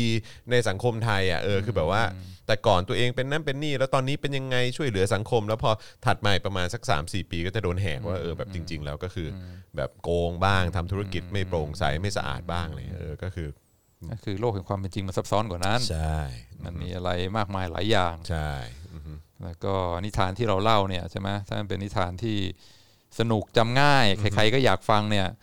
คือมันต้องเอาพวกรายละเอียดอะไรที่มันซับซ้อนที่มันวุ่นวุ่นๆออกไป แล้วก็ให้เหลือแต่ความเพียวอืมแล้วก็ความชัดเจนในเนื้อเรื่องแล้วก็พอฟังเสร็จมันก็เออจำได้แล้วก็เกิดความฮึกเหิมในจิตใจอืมอืม ซึ่งโลกแห่งความเป็นจริงไม่ใช่อย่างนั้นอืมอืมแล้วก็เราก็ต้องระมัดระวังว่าอย่ากล่อมประสาทตัวเองด้วยนิทานพวกนี้มากเกินไปอะมีมีมีนิทานอะไรอีกที่เราที่ที่คนชอบเล่าบ่อยๆเกี่ยวกับชีวิตตัวเอง อาจจะเป็นอ่ารอดรอดลายมังกร คือเริ่มจากความจนกลายไปสู่ความอ่าอ่า ร่ำรวยอ่าหรือว่าอ่าต้นต้นคดปลายตรง transformation จากคนไม่ดีกลายเป็นคนดีใช่ไหมบางคนก็บอกว่าชีวิตของเราคือการต่อสู้อืมก็คือมองว่าในโลกเนี้มีปีศาจมีความเลว มีความเอ่ออายุติธรรม ความไม่ถูกต้อง แล้วก็มิชชั่นในชีวิตเราคือก็ต้องต่อสู้เพื่อที่จะเอาชนะปีศาจตัวนั้นให้ได้อืมอืมอันนี้ก็เป็น เป็นนิทานอย่างหนึ่งที่ที่คนหลายคนอาจจะอาจจะชอบเอามาเล่าเพื่อว่าอ๋อชีวิตของคุณคืออะไรชีวิตก็คือการต่อสู้อืมตั้งแต่เกิดมาก็ต่อสู้กับความยุติธรรมนี้อ่าแล้วก็สุดท้ายก็ถ้าเป็นเรื่องที่ happy ending ก็คือสามารถ prevail เอาชนะความอยุติธรรมความชั่วนี้ได้อืมอันนี้ก็เป็นอีกอีกนิทานหนึ่งที่คนชอบเล่าใช่ไหมอืมซึ่ง ก็ดีก็ทำให้เรามีความฮึกเหิม แล้วก็มองว่ามีเป้าหมายในชีวิตมี strategy ว่าเราจะเอ่อเอ่อเป้าหมายในชีวิตเราคือการเอาชนะความชั่วความอยุติธรรมนี้ แต่ว่ามันก็ทำให้เราตาบอดมองไม่เห็นอะไรหลายอย่างเหมือนกันอืมอย่างเช่นอะไรฮะเช่นในโลกนี้มันก็ไม่ได้ขาวดำร้อยเปอร์เซ็นต์ใช่ไหมอืมอืมเออที่เรามองว่าเป็นฝั่งดีเนี่ย มันก็ไม่ได้ ดีแท้ดีล้วนร้อยเปอร์เซ็นต์ใช่ไหมเออเออคนที่ฝั่งดีฝั่งพวกเราเนี่ยความจริงมันก็อาจจะมีความชั่วซ่อนเล่นอยู่พอสมควรเหมือนกันแล้วก็ฝั่งที่เราคิดว่าเป็นคนชั่วเป็นศัตรู ถ้ากลับมาคิดแบบว่าเอ่อเป็นธรรมจริง ๆ เนี่ย ไม่ไม่มีใครหรอกที่คิดว่า เราเป็นคนชั่วที่จะมาทำลายโลกใช่ไหมอืมคือทุกคนก็มองว่าตัวเองเป็นคนดีทั้งนั้นอะอืมอ่าพยายามทำความดีทั้งนั้นเพ ราะฉะนั้นในคนที่เรามองว่าเป็นฝ่ายชั่วเป็นอ่าปีศาจที่เราจะต้องเอาชนะเป็นมิชชั่นในชีวิตเราเนี่ยความจริงก็คงมีความเทาๆเหมือนกัน ความดีของเขาก็มีเหมือนกัน แล้วเขาสามารถมองอธิบายพฤติกรรมอะไรต่างๆ ของตัวเองว่าว่าเขาก็เป็นคนดีเหมือนกันอ่าแต่พอเราเล่านิทานว่าชีวิตของเราคือการต่อสู้กับความชั่วเนี่ย ก็มองทุกอย่างเป็นขาวดำอืมแล้วก็เมื่อไหร่ก็ตามที่เราพยายามเล่านิทานให้ตัวเองฟังว่า เราคือความดีกำลังพยายามจะต่อสู้กับความชั่วเนี่ยอ่าให้จินตนาการว่ามีปุ่มสีแดงอยู่ข้างหน้าแต่ว่าท้ายท้ายท้ายท้ายที่สุดแล้วมันก็ต้องมีฝ่ายที่ถูกและฝ่ายที่ผิดปะอันนี้อันนี้คือถามอาจารย์วินัย คือแบบว่าคือจริง ๆ แล้วท้ายที่สุดมันต้องมีฝ่ายที่ถูกและฝ่ายที่ผิดหรือเปล่า คือหมายความว่าอย่างอย่างในกรณีใช่ คือมันมันก็คง คือเราจะหยิบมาใส่ทุกสถานการณ์ไม่ได้อะแต่ว่ามันก็มีสถานการณ์ที่แบบว่าเออท้ายสุดมันต้องมีคนถูกคนผิดสิ อย่างสมมุติว่าคนที่ต่อสู้เพื่อความอายุติธรรมในเอ่อเพื่อต่อต้านความอายุติธรรมในสังคมอย่างเงี้ยก็คือเขาก็เคยเจอไอ้กรณีที่เป็นความอายุติธรรมที่มันเกิดขึ้นจริง ๆ จากผู้ใช้อำนาจ แต่คือจะบอกว่าผู้ใช้อำนาจเขาก็มีส่วนดีอยู่เหมือนกันนะ มันก็ไม่ได้ใช่ไหมแต่ว่าเพราะเขากำลังใช้กฎหมายหรือใช้อำนาจในทางที่ ก็ดูรู้กันอยู่ว่ามันผิดอะเออเพราะฉะนั้นก็คือเราเราสามารถมองอย่างนั้นได้ป่ะฮะหรือว่าก็คือ เพราะมันมันคงไม่ใช่ทุกกรณีอยู่แล้วแหละที่แบบโอ้โหแบบตายแล้วมองทุกอย่างเป็นขาวเป็นดำเธอเองก็มีความเทาอยู่เหมือนกันแหละเออซึ่งซึ่งเออมันมันในหลาย ๆ กรณีมันก็จริงเออแต่ว่ามันมันก็ต้องมีมีเกิดขึ้นด้วยแหละ ตรงที่ว่าในกรณีเนี้ยมันต้องมีคนถูกแล้วมันต้องมีคนผิดอืมอืมอืมและท้ายสุดมันต้องมีคนรับผิดชอบอืมอืมอืมอืมอาจารย์วินัยคิดว่ายังไงฮะอืม อืม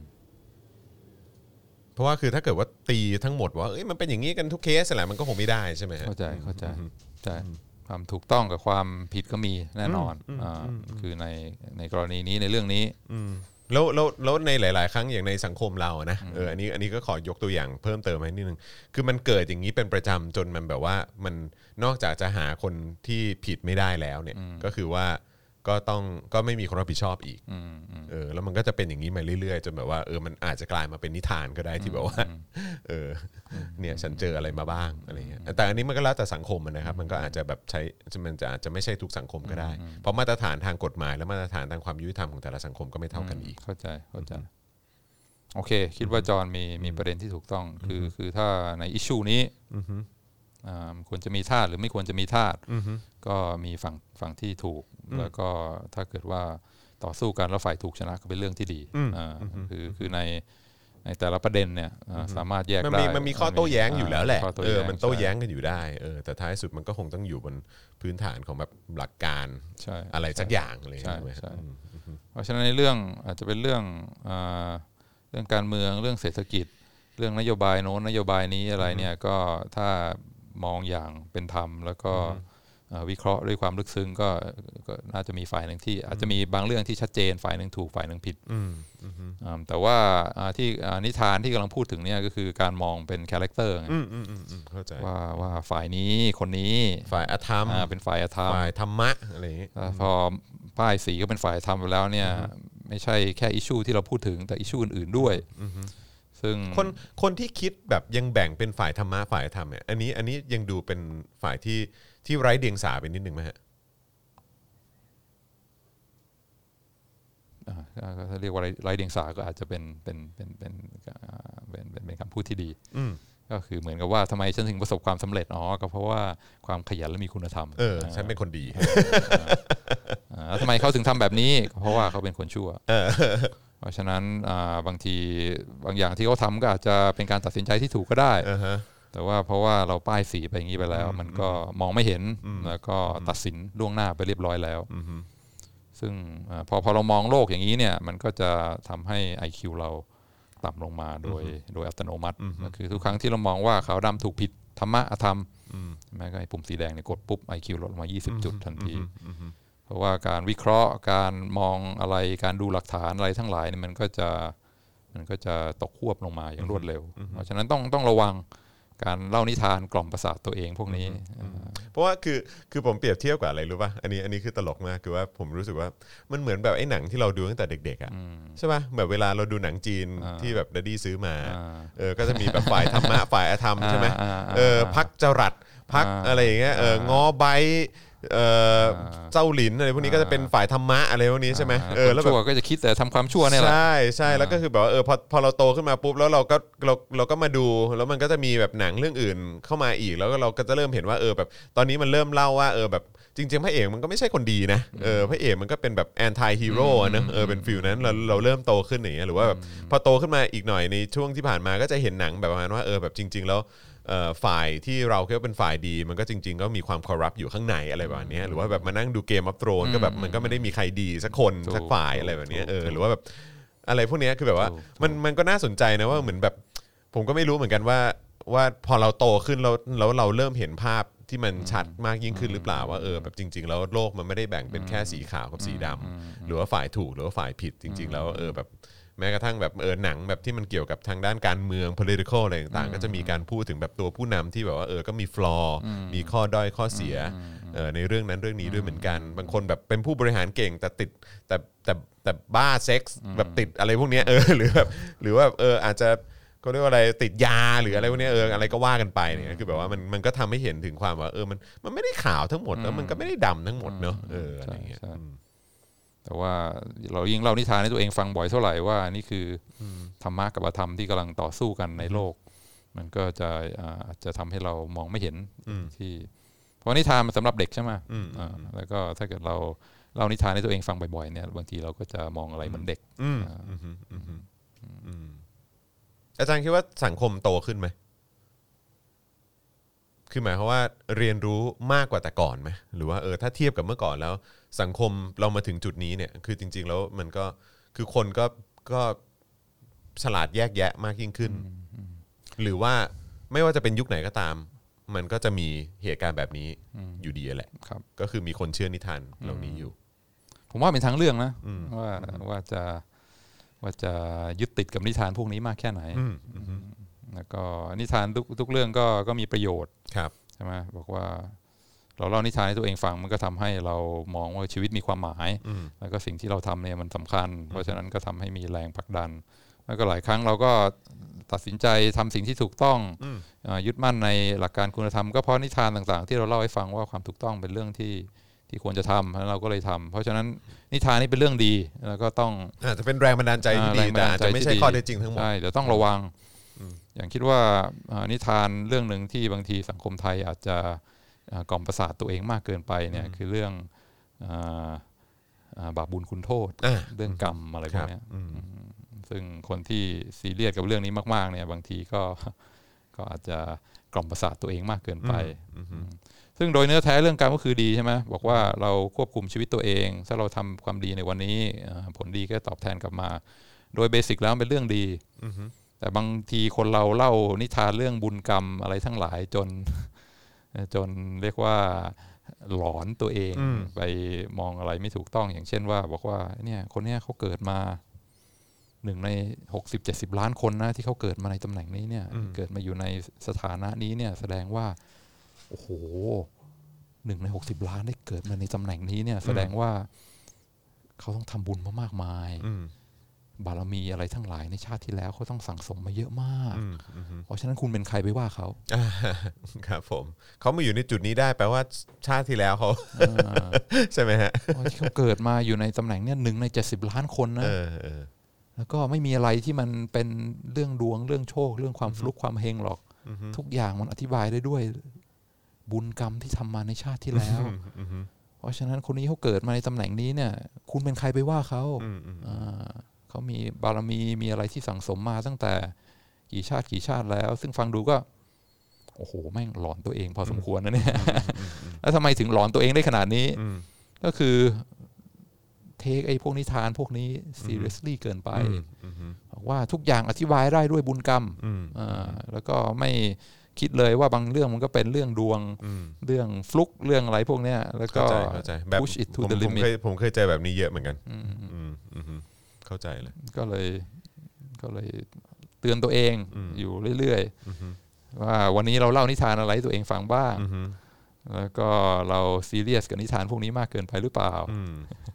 อาจจะต้องมาถอดบทเรียนจากนิทานเหล่านี้นิดหนึ่งนะฮะอ่าเออแล้วก็อย่าอย่ามา push กันไปจนสุดโต่งอือฮึอืมคิดอันนี้ถามถามขยี้เพิ่มเติมเข้าไปอีกแล้วอาจารย์วินัยคิดว่าสถานการณ์มันดีขึ้นไหม คือหมายความว่าคือในยุคสมัยที่ความรู้มันเริ่มเข้าถึงคนได้ได้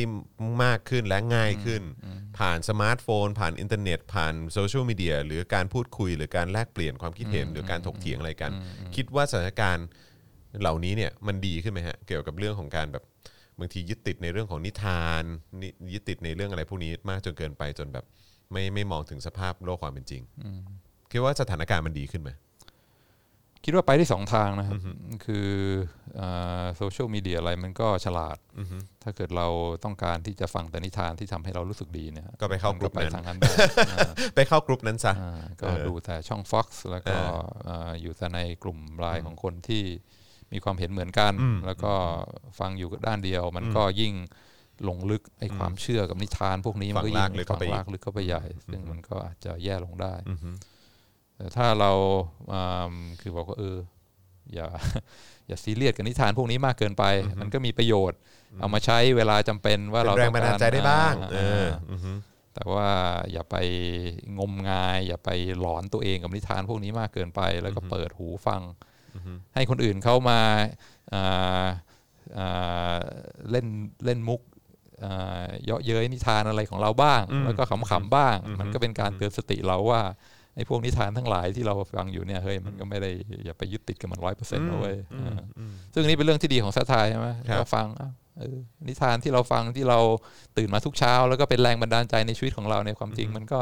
ในบางโอกาสมันก็เป็นเรื่องขำๆที่คนอื่นเข้ามาเยาะเย้ยดูถูกได้เหมือนกันอือฮึเออถ้าอย่างเงี้ยจะจะอาจจะทำให้ความความความหลอนความกล่อมประสาทตัวเองด้วยนิทานพวกนี้เนี่ยมันมันน้อยลงได้มันอาจจะ balance ได้ขึ้นมาหน่อย อันนั้นก็อาจจะเป็นสิ่งหนึ่งที่เจาะข่าวตื้นพยายามทำนะฮะอืมไอ้ช่วงคืที่อล้อให้ผ่านหมดคืออ่าคือกูล้อนิทานเยอะมาก แล้วนิทานอะไรที่ล้อไม่ได้นั่นแหละอันตราย อ่าใช่ถูกต้องอืมทุกอย่างเป็นนิทานหมดแล้วอะไรที่แบบพอล้อปุ๊บเนี่ยอืมโดนอ่าสังคมประนามหรือว่าติดคุกหรือว่าโดนฆ่าเนี่ยอันเนี่ยคือนิทานที่น่ากลัวที่สุดอืมแล้วก็อะทั้งนั้นก็ย้อนกลับมา ถ้าเราจะมองเรื่องโวกเป็นนิทานเนี่ยมันก็ พอพอที่จะเข้าใจได้เหมือนกัน คือแน่นอนความยุติธรรมไอ้ความอายุติธรรมในสังคมไม่มีอยู่จริงอืมอืมคนบางกลุ่มโดนกดขี่มากกว่าคนในกลุ่มหนึ่งนี่เป็นเรื่องจริงอืมนะแต่ว่าเป็นการดูข้อมูลโดยรวมในสังคมใช่ไหมว่าเอ่อจากคนล้านคนเนี่ยถ้าเอามาแบ่งดูสองกลุ่มเนี่ยมันมันไม่เท่ากัน แล้วหาอย่างอื่นมาอธิบายเนี่ยมันมันมันยาก มันก็ต้องมีปัจจัยเรื่องสีผิวเรื่องเพศเรื่องเอ่ออะไรต่ออะไร ซึ่งทำให้คนบางกลุ่มเนี่ย on average โดยเฉลี่ยแล้วอาจจะมีเอ่อมีโอกาสน้อยกว่าคนในกลุ่มหนึ่งและอาจจะมากก็ได้ แม้ว่าจะพยายามเอ่อทำให้โลกนี้มันยุติธรรมขึ้นนะแต่ว่ามันก็ยังมีอยู่ในสังคม เพราะฉะนั้นไม่ได้บอกว่าเรื่องความไม่เท่าเทียมนี่เป็นนิทานไม่ใช่แต่พอมันมาถึงเรื่องชีวิตเราเนี่ย เราเป็นจุดหนึ่งในสังคม ซึ่งมีคนเป็นล้านใช่ไหมแล้วก็การจะพยายามจะมาเอานิทาน ไม่ใช่อ่าอ่าค่าเฉลี่ยของสังคมเนี่ยมาใช้อธิบายชีวิตเราเนี่ยบางทีมันมันไม่ได้เรียบง่ายอ่าชัดเจนอ่าอย่างอย่างที่อย่างอย่างที่นิทานทั้งหลายที่เราฟังว่ามันมันก็จะมีนิทานอย่างหนึ่งเหมือนกันคือ tragedy อืมอืมคือเล่าว่าโอ้ยคนคนเนี้ยพยายามเท่าไหร่อ่าตั้งใจเป็นคนดีแต่สุดท้ายก็ จบลงด้วยความเศร้า tragic เพราะว่าอ่า destiny ของเขาเป็นอย่างนี้อืมอ่าซึ่งถ้าเราเล่านิทานประมาณนี้ว่าเออแม้ว่าเราจะตั้งใจพยายามเท่าไหร่ แต่ว่าสุดท้ายด้วยความอายุติธรรม ความไม่ชอบธรรมในสังคมชีวิตของเราก็ต้องลงท้ายด้วยความ screw up และจบอย่าง tragic อันนี้มันก็มันก็เป็นนิทานเหมือนกันใช่ไหมไอ้การมองโลกไม่ได้มองว่าเฮ้ยบางทีบางครั้งชีวิตเราก็มีความซวยมันก็ความซวยแค่นั้นเอง หรือว่าบางเรื่องเราก็มีส่วนผิดด้วย มันก็มีบางอย่างที่เราอาจจะทำให้อ่าดีขึ้นได้ด้วยด้วยตัวเราเองอืมอ่าไม่ไม่ไม่ไปมองว่าเป็นเป็นความผิดของสังคม เป็นความผิดเชิงโครงสร้างอะไรทั้งทั้งหลายทั้งหมดเนี่ยบางทีมันก็อาจจะทำให้ชีวิตเราดีขึ้นมาได้เหมือนกัน ก็คืออย่าไปอย่าไปอ่าอ่าอย่าไปร้อยเปอร์เซ็นต์กับนิทานพวกนี้มากเกินไป โดยเฉพาะเมื่อมันมันเป็นเรื่องชีวิตของเราเอง ซึ่ง ถ้าจะอธิบายค่าเฉลี่ยเนี่ยนักสังคมศาสตร์รู้ดี อธิบาย average เนี่ยมัน aver- มันมันอธิบายได้ด้วยพวกปัจจัยพวกนี้ใช่ไหมแต่การอธิบายจุดจุดๆเดียวอะชีวิตเราของคนเราอะไรว่ามันจะเป็นยังไงเนี่ยบางทีไอ้ความจริงที่เรามองเห็นในค่าเฉลี่ยทางสังคมเนี่ยมันมันเอามาใช้อธิบายเอ่อชีวิตของคนคนเดียวได้ได้ได้ค่อนข้างน้อย เพราะว่าน้อยปัจจัยอื่นอะไรทั้งหลายมันมันยังมีอีกเยอะมากมาย อืม อืม ก็ระวังแล้วกันนิทานอะไรทั้งหลายที่เราเล่าให้ตัวเองนี่คือฟัคำงเตือนนะฮะและคำแนะนำจากอาจารย์วินัยนั่นเอง เกี่ยวกับเรื่องของนิทาน แต่พอฟังพอฟังคาว่านิทานปุ๊บเออบางทีมันก็มันก็ทำให้เราเห็นภาพอะไรเยอะเหมือนกันนะเออว่าเออแบบบางทีเราเราเรามองเป็นฝ่ายดีฝ่ายร้ายฝ่ายทำอะไรกันกันกันเยอะเกินไปมันก็ใช่ไหมฮะหลาย ๆ ครั้งที่เราเห็นหลาย ๆ หลายๆเขาเรียกว่าอะไรตัวอย่างว่าเออแม้กระทั่งฝั่งที่เรามองว่าเออเป็นฝั่งที่ดีอะไรเงี้ยเออบางทีก็มีข้อข้อเสีย แล้วก็ไปทำอะไรที่ที่ไม่ดีมาเหมือนกัน แล้วแบบนี้เราจะยังนับเขาเป็นฝ่ายดีอยู่หรือเปล่าล่ะเออใช่ไหมฮะเออบางทีก็อาจจะต้องแยกแยะเรื่องเรื่องพวกนี้นิดนึงซึ่งนิทานเนี่ยเขาเขาเขาไปดูมาแล้วพวกนิทานคลาสสิกทั้งหลายที่เล่ากันทั่วโลกเนี่ย มีพล็อตจริง ๆ แค่เจ็ดแบบนั่นแหละอ่าแล้วก็เวลาถามคนว่าอ่าชีวิตคุณเป็นยังไง คนก็จะพยายามฟิตนาราทีฟชีวิตตัวเองให้มันตรงกับนิทานเรื่องใดสักเรื่องหนึ่งอืมอ่าเจ็ดเรื่องไม่รู้จะจำได้หมดหรือเปล่านะ แต่ก็เนี่ยที่เราคุยกัน rags to riches อันนี้ก็เป็นเป็นนิทานเรื่องหนึ่งที่อ่าอ่าฟังฟังมาเยอะอย่างอะไร slumdog millionaire ใช่ไหมอ่าหรือว่า อลาดินอะไรพวกนี้ใช่ไหมก็คือจากอ่าคนจนไม่มีอะไรเลยมาเป็นอ่าคนที่ร่ำรวย rags to riches ก็เป็นนิทานเรื่องหนึ่งอ๋อนี่มี O- overcoming the monster อ่า overcoming the monster นี่คือธรรมะชนะอธรรมอ่า rags to riches อ่าใช่ไหม rags to ฮะ riches the quest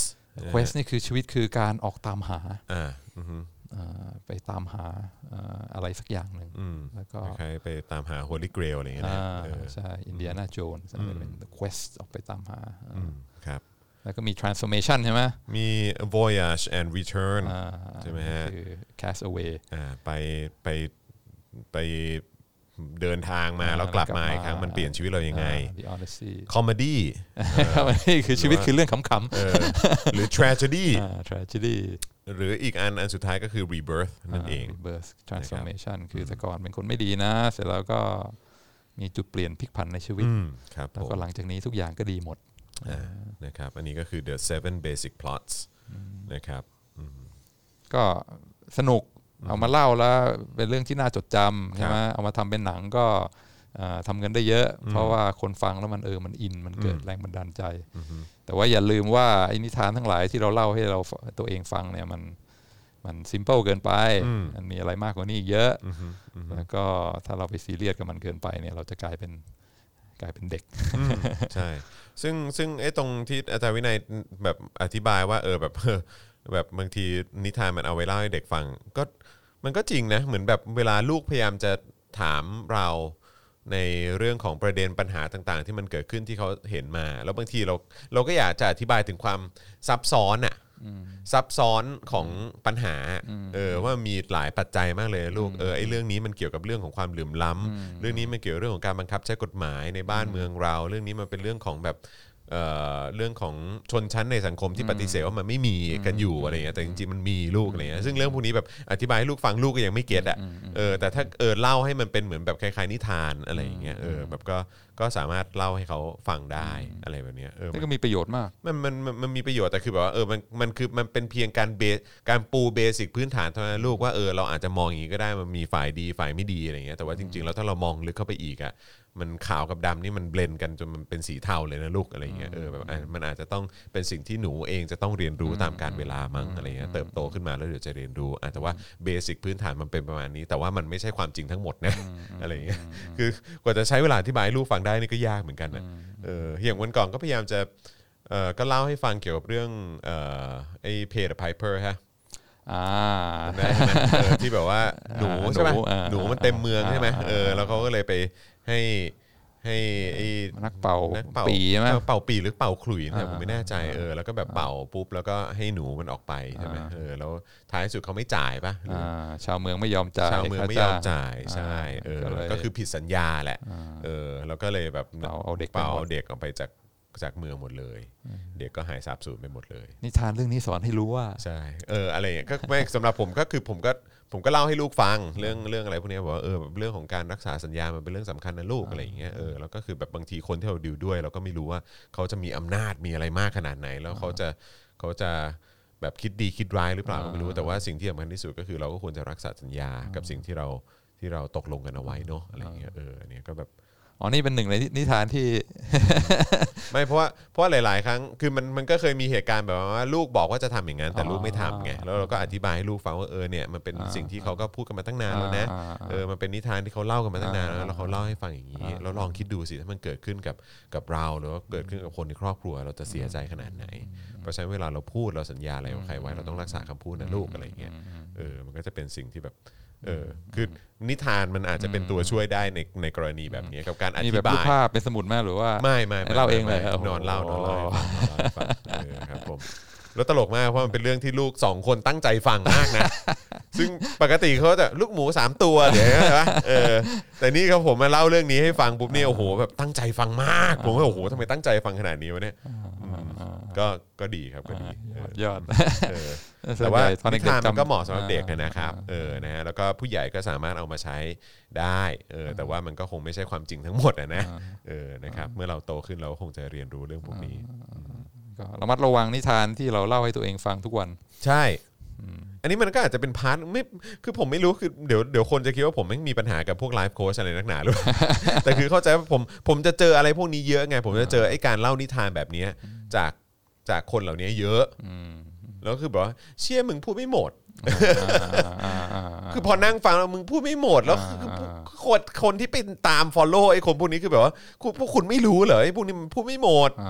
เออ แล้วแบบจากประสบการณ์เนี่ยอย่างพวก entrepreneur หรืออะไรก็ตามคนที่ประสบความสำเร็จอะไรอย่างเงี้ยไอ้อย่างผมเองก็มีผมก็มีบริษัท ผมก็ตั้งบริษัทขึ้นมาเองได้ใช่ไหมตั้งแต่เด็กเหมือนกันแล้วก็ทุกวันแล้วมันก็เป็นอย่างที่เห็นอยู่อย่างทุกวันนี้หรือคนใกล้ตัวหลาย ๆ คนก็แบบก็เริ่มจากการไม่มีอะไรเหมือนกันแต่คือ มันไม่ใช่แค่ 3 ข้อนั้นแน่นอนเนี่ยมันไม่ใช่แค่อะไรนะฮะเอ่อความรักรักในสิ่งที่ตัวเองทำวิริยะอุตสาหะ แล้วก็อีกอันหนึงคืออะไรคุณธรรมมีคุณธรรม คือแบบมันไม่ใช่ มันมีเรื่องแบบหนีภาษี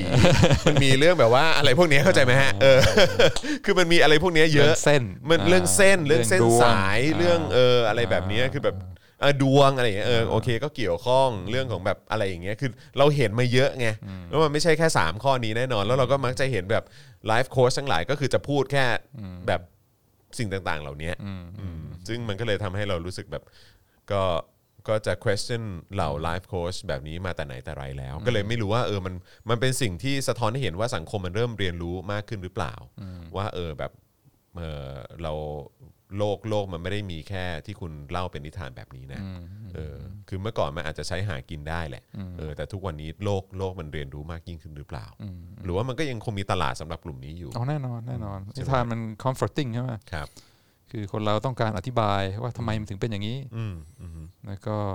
อ่าอย่างมีเหตุผลทุกอย่างที่เกิดขึ้นมีเหตุผลอืมมันอย่างนี้ถึงเป็นอย่างนี้อืมเพราะฉะนั้นเราได้บทเรียนอย่างนี้มา แล้วก็ต่อไปก็จะไม่ทำอีกอะอืมซึ่งเวลาเราเห็นคนอื่นเนี่ยเราเคยเล่าไม่หมดนี่หว่าอืมใช่ แต่ว่าบางทีนิทานที่เราเล่าให้ตัวเองฟังเนี่ยอืม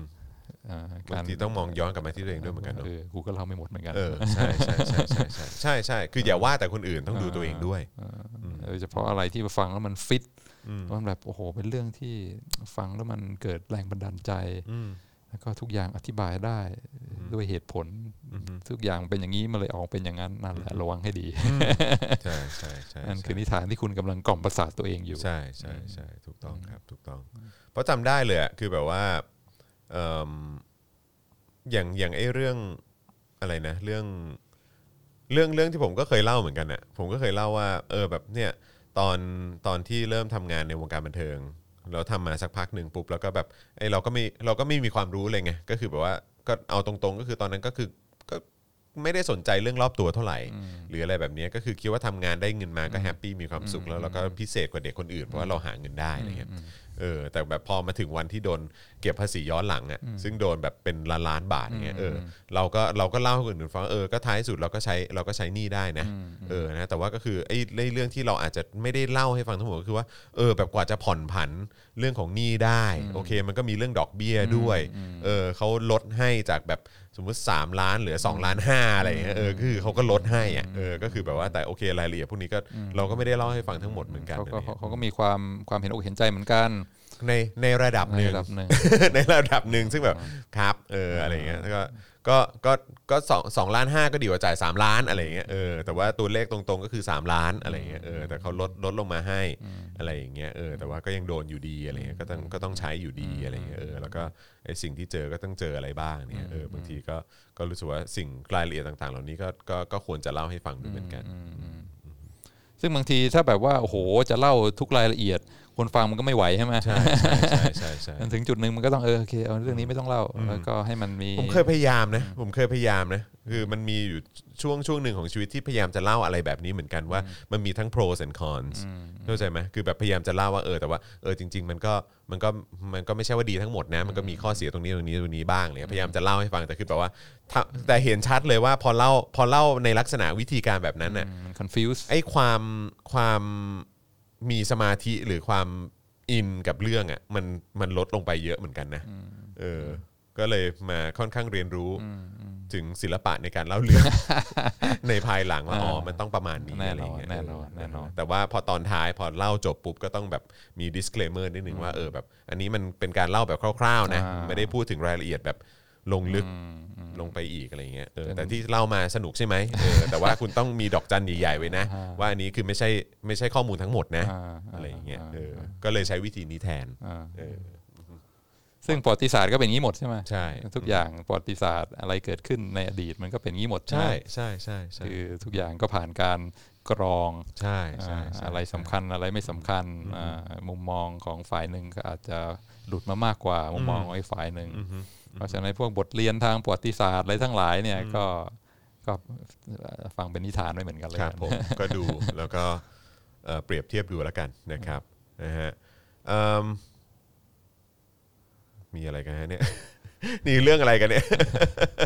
ใช่คุณชัยยุดาว่าจอนเล่าเรื่องนี้บ่อยมากใช่ เพราะมันเป็นเรื่องที่มันฝังใจผมมากครับ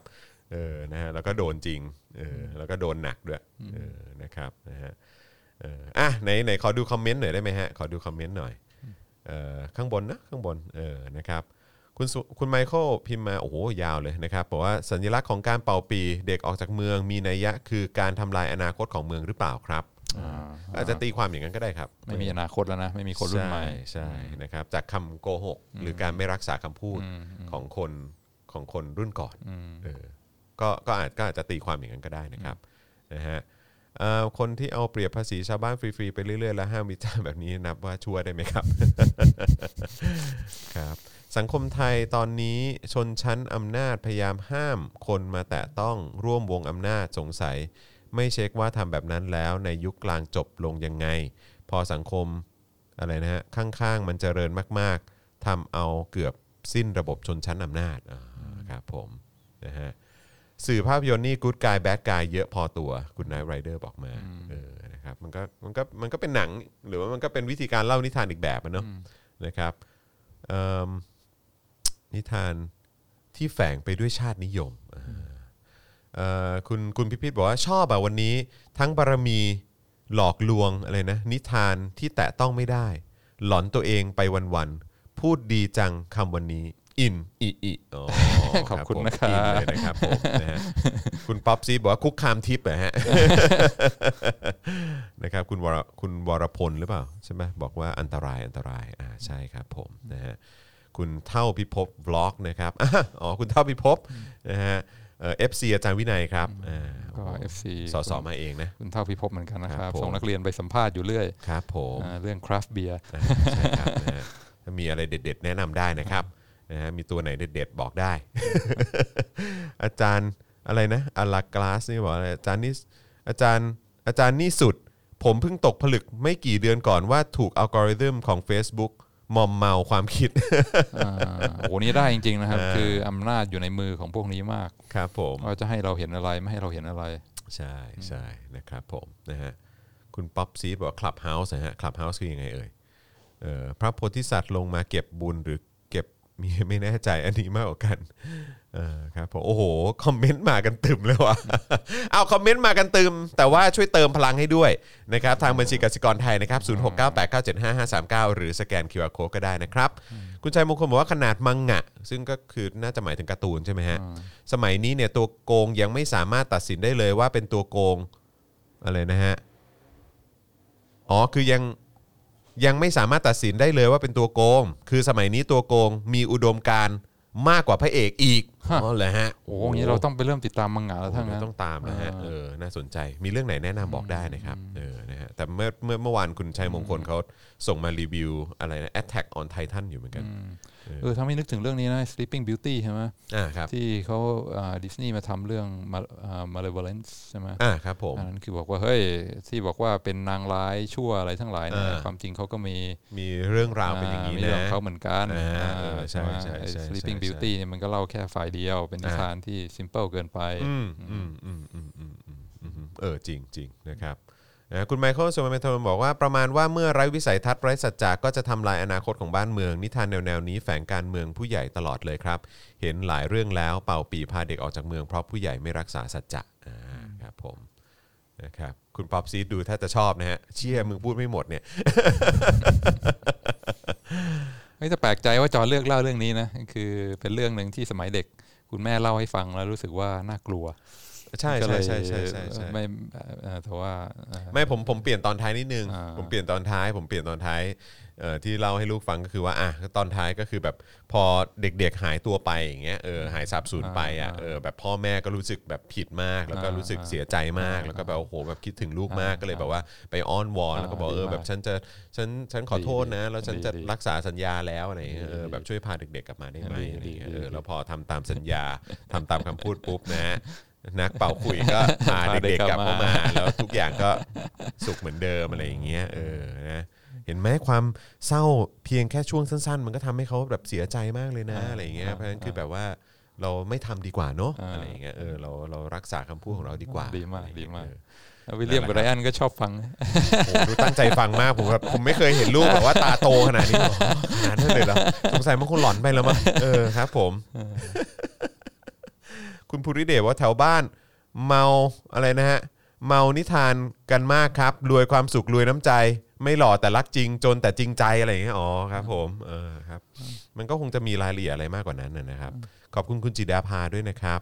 คุณอนโนมบอกว่า Attack on Titan ของเขาดีค่ะ การเมืองสมเหตุสมผลกว่ากาลาแลนด์อีก ผมพยายามจะดูหลายรอบแล้วนะแต่ก็ยังไม่ได้ดูสักทีเพราะมันมีเป็นซีรีส์แบบยาวใช่ไหมที่เป็นการ์ตูนซีใช่ไหมเป็นอนิเมะใช่ไหมแบบยาวใช่ไหมก็อยากดูหรือว่าที่เป็นหนังหนัง หนังที่เป็นคนเล่นน่ะก็มีด้วยเหมือนกันเออแต่ก็ยังไม่ได้ดูการ์ตูนเนี่ยก็ซื้อมาแล้วเหมือนกัน แต่ซื้อยังไม่ครบนะเออก็ยังอ่านไม่จบเหมือนกันเออก็เลยแบบยังไม่รู้เหมือนกันฮะเออเดี๋ยวเดี๋ยวผมจะพยายามให้เต็มที่แล้วกันเดี๋ยวจะลองอ่านดูนะครับนะฮะเอ่อคุณพิสุทธิ์ว่าบิดเบือนเรื่องเล่านี่นะ ก็เล่าให้เด็ก 3 ขวบกับ 5 6 ขวบฟัง เออ ก็ขอเปลี่ยนนิดนึง แล้วเดี๋ยวพอโตขึ้นเดี๋ยวก็เล่าให้ฟังเออจริง ๆ เรื่องมันเป็นอย่างนี้นะลูกอะไรอย่างเงี้ยจริง ๆ เรื่องที่เขาเล่ากันมันเป็นอย่างนี้นะลูกอะไรอย่างเงี้ยเออครับผม แหมนิดนึงเออมีเล่นิให้ทานหเด็กฟังลาย ๆ อย่างที่แบบว่าทำให้ผู้ใหญ่อึดอัดนะที่ครัต้อบงเล่าเนี่ยอย่างเช่นใช่เรื่องอะไรนะอ่าอ่าพระเวสสันดรอะไรเงี้ยอ่าครับผมอ่าตอนถ้าเป็นพ่อแม่เล่าให้ลูกฟังนี่มันกระอักกระอ่วนเหมือนกัครันบนะไม่รู้ผมจะเล่ายังไงใช่ใช่ใช่สะสมบารมีโดยการยกแม่ยกลูกให้ ให้ให้ชูชกเนี่ยใช่บางทีมันเราก็จะแบบมันเล่ายากว่ะเออ เออมันนิจะทานหลายเรื่องก็จะมีความอึดอัดอึดอัดนะฮะอืมเออเวลาเราเล่าอะไรแบบนี้นะครับผมนะฮะเอ่ออะไรนะฮะหนังอย่าดูเลยครับ หนังอย่าดูเลยครับมันกาว โอ้โหอย่างนั้นเลยฮะแนะนำกันแค่มังงะกับเอออนิเมะฮะอ๋อเหรอฮะเรื่องนี้โอเคโอเค หนังไม่ควรดูใช่ไหมโอเคโอเคได้ได้ได้อย่าดู Attack on Titan ที่เป็นหนังครับ มันจะขัดใจโอเคโอเคได้ครับ คุณคุณโอเวอร์เดย์ว่าอืมเล่ายากว่ะ คุณคุณสกู SJC บอกว่าเวอร์ชันคุณจอนี่มันคือแบบเวอร์ชันดิสนีย์เลยนะครับ เออ ขอโทษก็เล่าให้เด็กฟัง เดี๋ยวโตขึ้นกว่านี้เดี๋ยวจะบอกความจริงที่โหดร้าย เออนะครับ ไม่เพราะว่าจริง ๆ แล้วมันก็มีแบบไอ้เรื่องอะไรนะไอ้เรื่องเรื่องเวอร์ชั่นจริง ๆ ของอย่างสโนไวท์กับคนแคระทั้ง7 ใช่ไหมอ่าอ่าหรือว่า Sleeping Beauty ก็มีเวอร์ชั่นแบบจริง ๆ ที่เป็นแบบที่เขาเล่ากันจริง ๆ ใช่ไหมอ่าอ่าเออที่มัน dark กว่าไอ้ที่เราอ่าอ่าเข้าใจเยอะอะอ่าอ่าเอออะไรเงี้ยหรือว่าเออเรื่องอะไรนะ จริงๆการ์ตูนซินเดอเรลล่าอะไรอย่างเงี้ยการ์ตูนดิสนีย์นี่ dark หมดเลยนะฮะใช่แต่เขาก็เอามาปรับใหม่หมดเลยไงใช่ใช่ใช่ไหมเออนะครับนะก็เป็นอีกมุมหนึ่งของการมองอะไรนะฮะมองนิทานที่เราเล่ากันนะครับ นิทานกริมนี่มีแต่โหดๆครับผมใช่ครับนะฮะ อะโอเคนะครับอาจารย์วินัยอยากอยากจะสรุปอะไรทิ้งท้ายหน่อยไหมฮะ ก็เอ่อรู้สึกอ่าดีใจมากที่อ่ามีมีมีมีมีมีความเห็นนะครับ แล้วก็ช่วยเสริมช่วยเติม ครับ อันนี้ก็ทำให้รู้สึกว่าไม่ได้คุยกันอยู่สองคน แต่ว่ามีคนเข้ามาอ่ามาเพิ่มมาเติมมามามาแสดงความเห็นด้วย ซึ่งอืมทำให้อ่าคุยสนุกแล้วก็มีมีมีอรรถรสเข้มข้นนะครับแล้วก็มีมี feedback ครับ ก็เหมือนเดิมนะครับอ่าก็ขอเชิญชวนครับนะครับอ่าอ่าผู้ผู้ฟังทุกท่านนะครับว่าไงก็เป็นกำลังใจให้ทางอ่าอ่าอย่างถือเป็น SME นะครับครับผมที่อ่าผลิตสื่อที่พยายามที่จะอ่ามีความหลากหลายนะครับครับผมมีอ่าผู้ฟังอ่ามีมีมีมีคนมาแชร์มุมมองต่างๆ มากมายครับผมว่าถ้าอยากจะหยุดหลุดออกมาจากไอ้นิทานอะไรทั้งหลายเนี่ยมาฟังอ่า ช่อง SpokeDark นี่มีประโยชน์ เพราะว่าจะมีขอบคุณครับมีมีหลายแบบหลายมุมมองนะครับครับผมไม่ใช่ว่ากล่อมกันอยู่ด้วยนิทานแบบเดียวครับผมใช่ไหมครับบางทีอ่าอ่าพี่แขกมาพูดอ่าครับผมมาพูดก็ก็มีมุมมองที่แตกต่างครับ แล้วก็จอห์นก็ถือเป็นคนที่ที่เปิดกว้างครับคือไม่ไม่ idealistic คือเวลาคนอื่นมาพูดอะไรฟังที่ให้ฟังที่มันอาจจะไม่ตรงกับความเห็นร้อยเปอร์เซ็นก็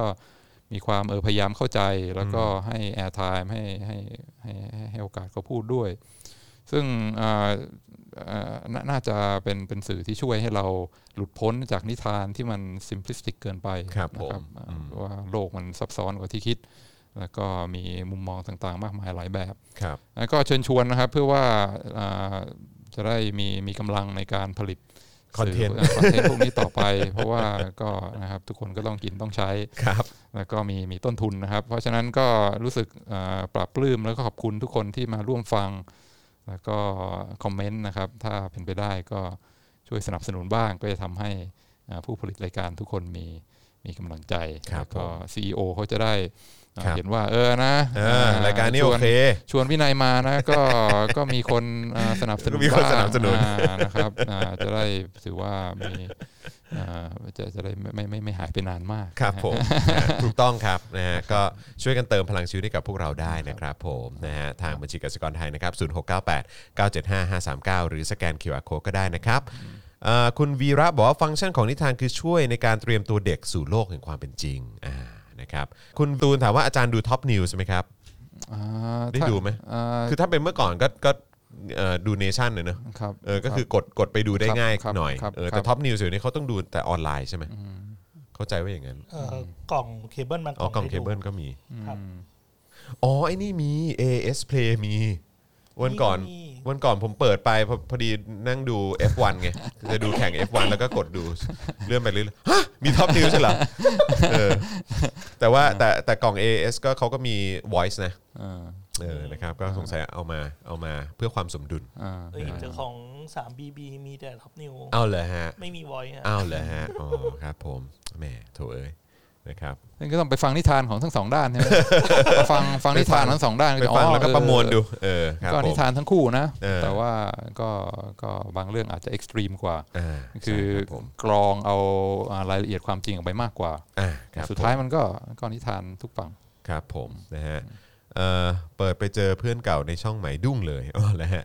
เอ่อคุณจอห์นแฟนทีม F1 ทีมไหนครับ จริง ๆ พูดไปเดี๋ยวคนจะต้องแบบอะไรวะอะไรฮะเรดบูลใช่ผมผมผมเชียร์เลดบูลมาตั้งนานแล้วนะเออครับผมนะฮะเออเดี๋ยวคนจะแบบอื้อหือ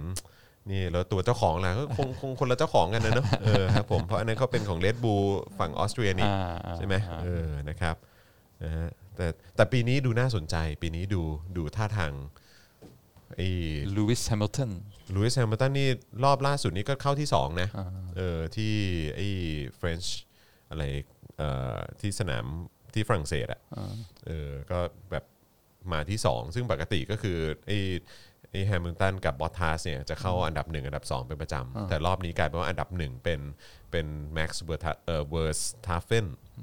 เอ่อที่เป็นของ Red Bull เนี่ยแหละ ซึ่งคนนี้ก็เด็กก็แบบอายุไม่มาก แล้วก็อันดับ 2 ก็เป็นแฮมิลตันก็ของ Mercedes ใช่ไหมแล้วก็อันดับ 3 ก็เป็นเซอร์ i ิโอเปเรสคนนี้ก็เป็นนักขับใหม่ที่ย้ายย้ายทีมมา เป็นคนเม็กซิโกเออก็เข้าที่3เออซึ่งคนนี้ก็เก่งเออตอนรอบที่แล้วรู้สึกเข้าที่1ด้วยมั้งถ้าจำไม่ผิดเออเจ๋งดี รอบนี้เจ๋งดี รอบนี้เจ๋งดีเออสนุกสนุกมันค่อยมีอะไรให้น่าติดตามเลยเพราะที่ผ่านมาเมอร์เออไอ้เมอร์เซเดสนี่มันแบบมันเขาเรียกว่าอะไรอะชนะแบบไม่บรรยาบรรยังเลยอะเออคว้าแชมป์มาต่อเนื่องกัน ตลอดจนบางทีก็เริ่มเริ่มเบื่อ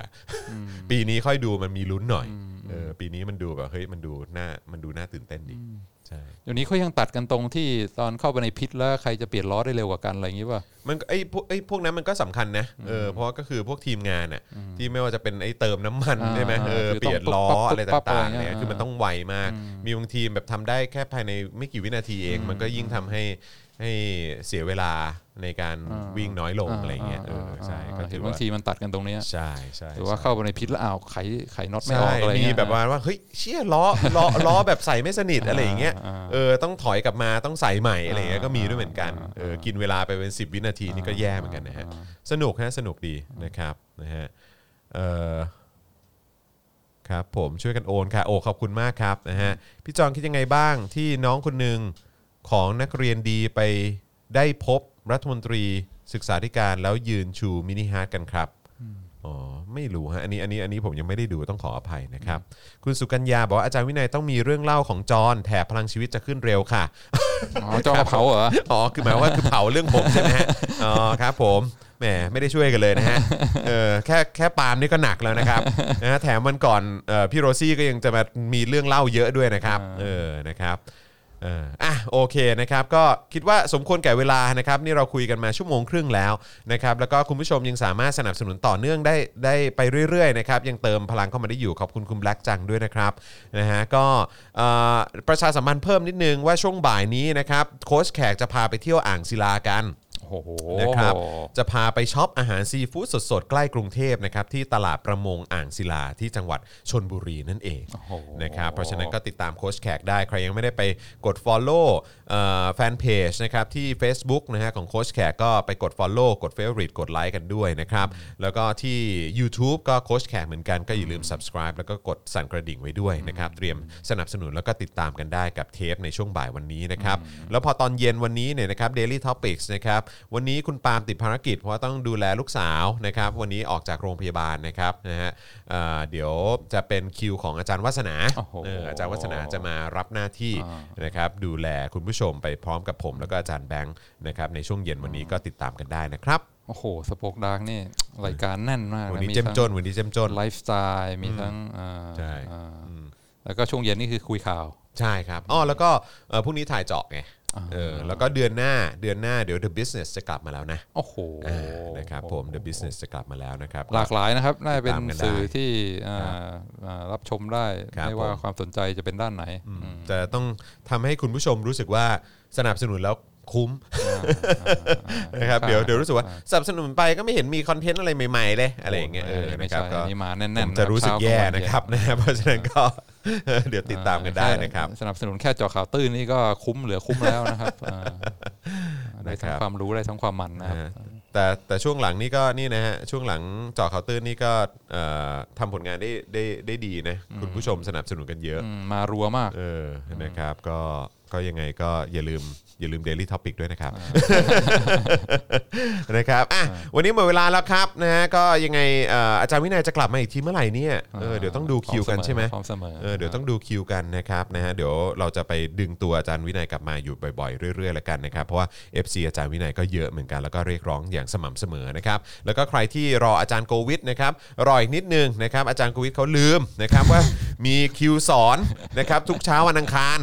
นะครับตอนนี้ก็เลยกลายเป็นว่าอืมนะฮะเอ่อต้องไปเคลียร์คิวสอนให้เรียบร้อยก่อน ถึงจะกลับมาเอ่อจัด exclusive กันได้นะครับ ก็อดใจรอนิดหนึ่งละกันนะครับ แล้วก็มีคนถามว่าอาจารย์วินัยจอห์นพี่โรซี่ แล้วก็อาจารย์วัฒนาเนี่ยเป็นอะไรกันคะเป็นเป็นพี่น้องกันครับ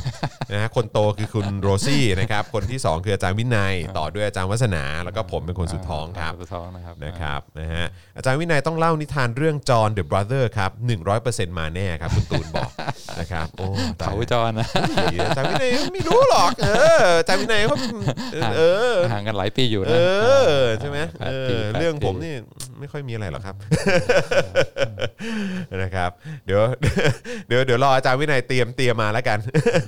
คุณ MG Polario หรือเปล่าฮะบอกว่าอาจารย์วินัยคือยิ้มหล่อมากนี่เอาขอบละคุณสิครับนะครับผมนะฮะอ่าเมื่อเช้าแฟนบอกว่าต้องใส่เสื้อเชิ้ตนะเออได้ได้ได้ได้โอเคนี่ก็เลย ต้องเชื่อครับผมอ่าก็ดีแล้วเออเขาก็แนะนำในสิ่งที่ดีๆเออนะครับผม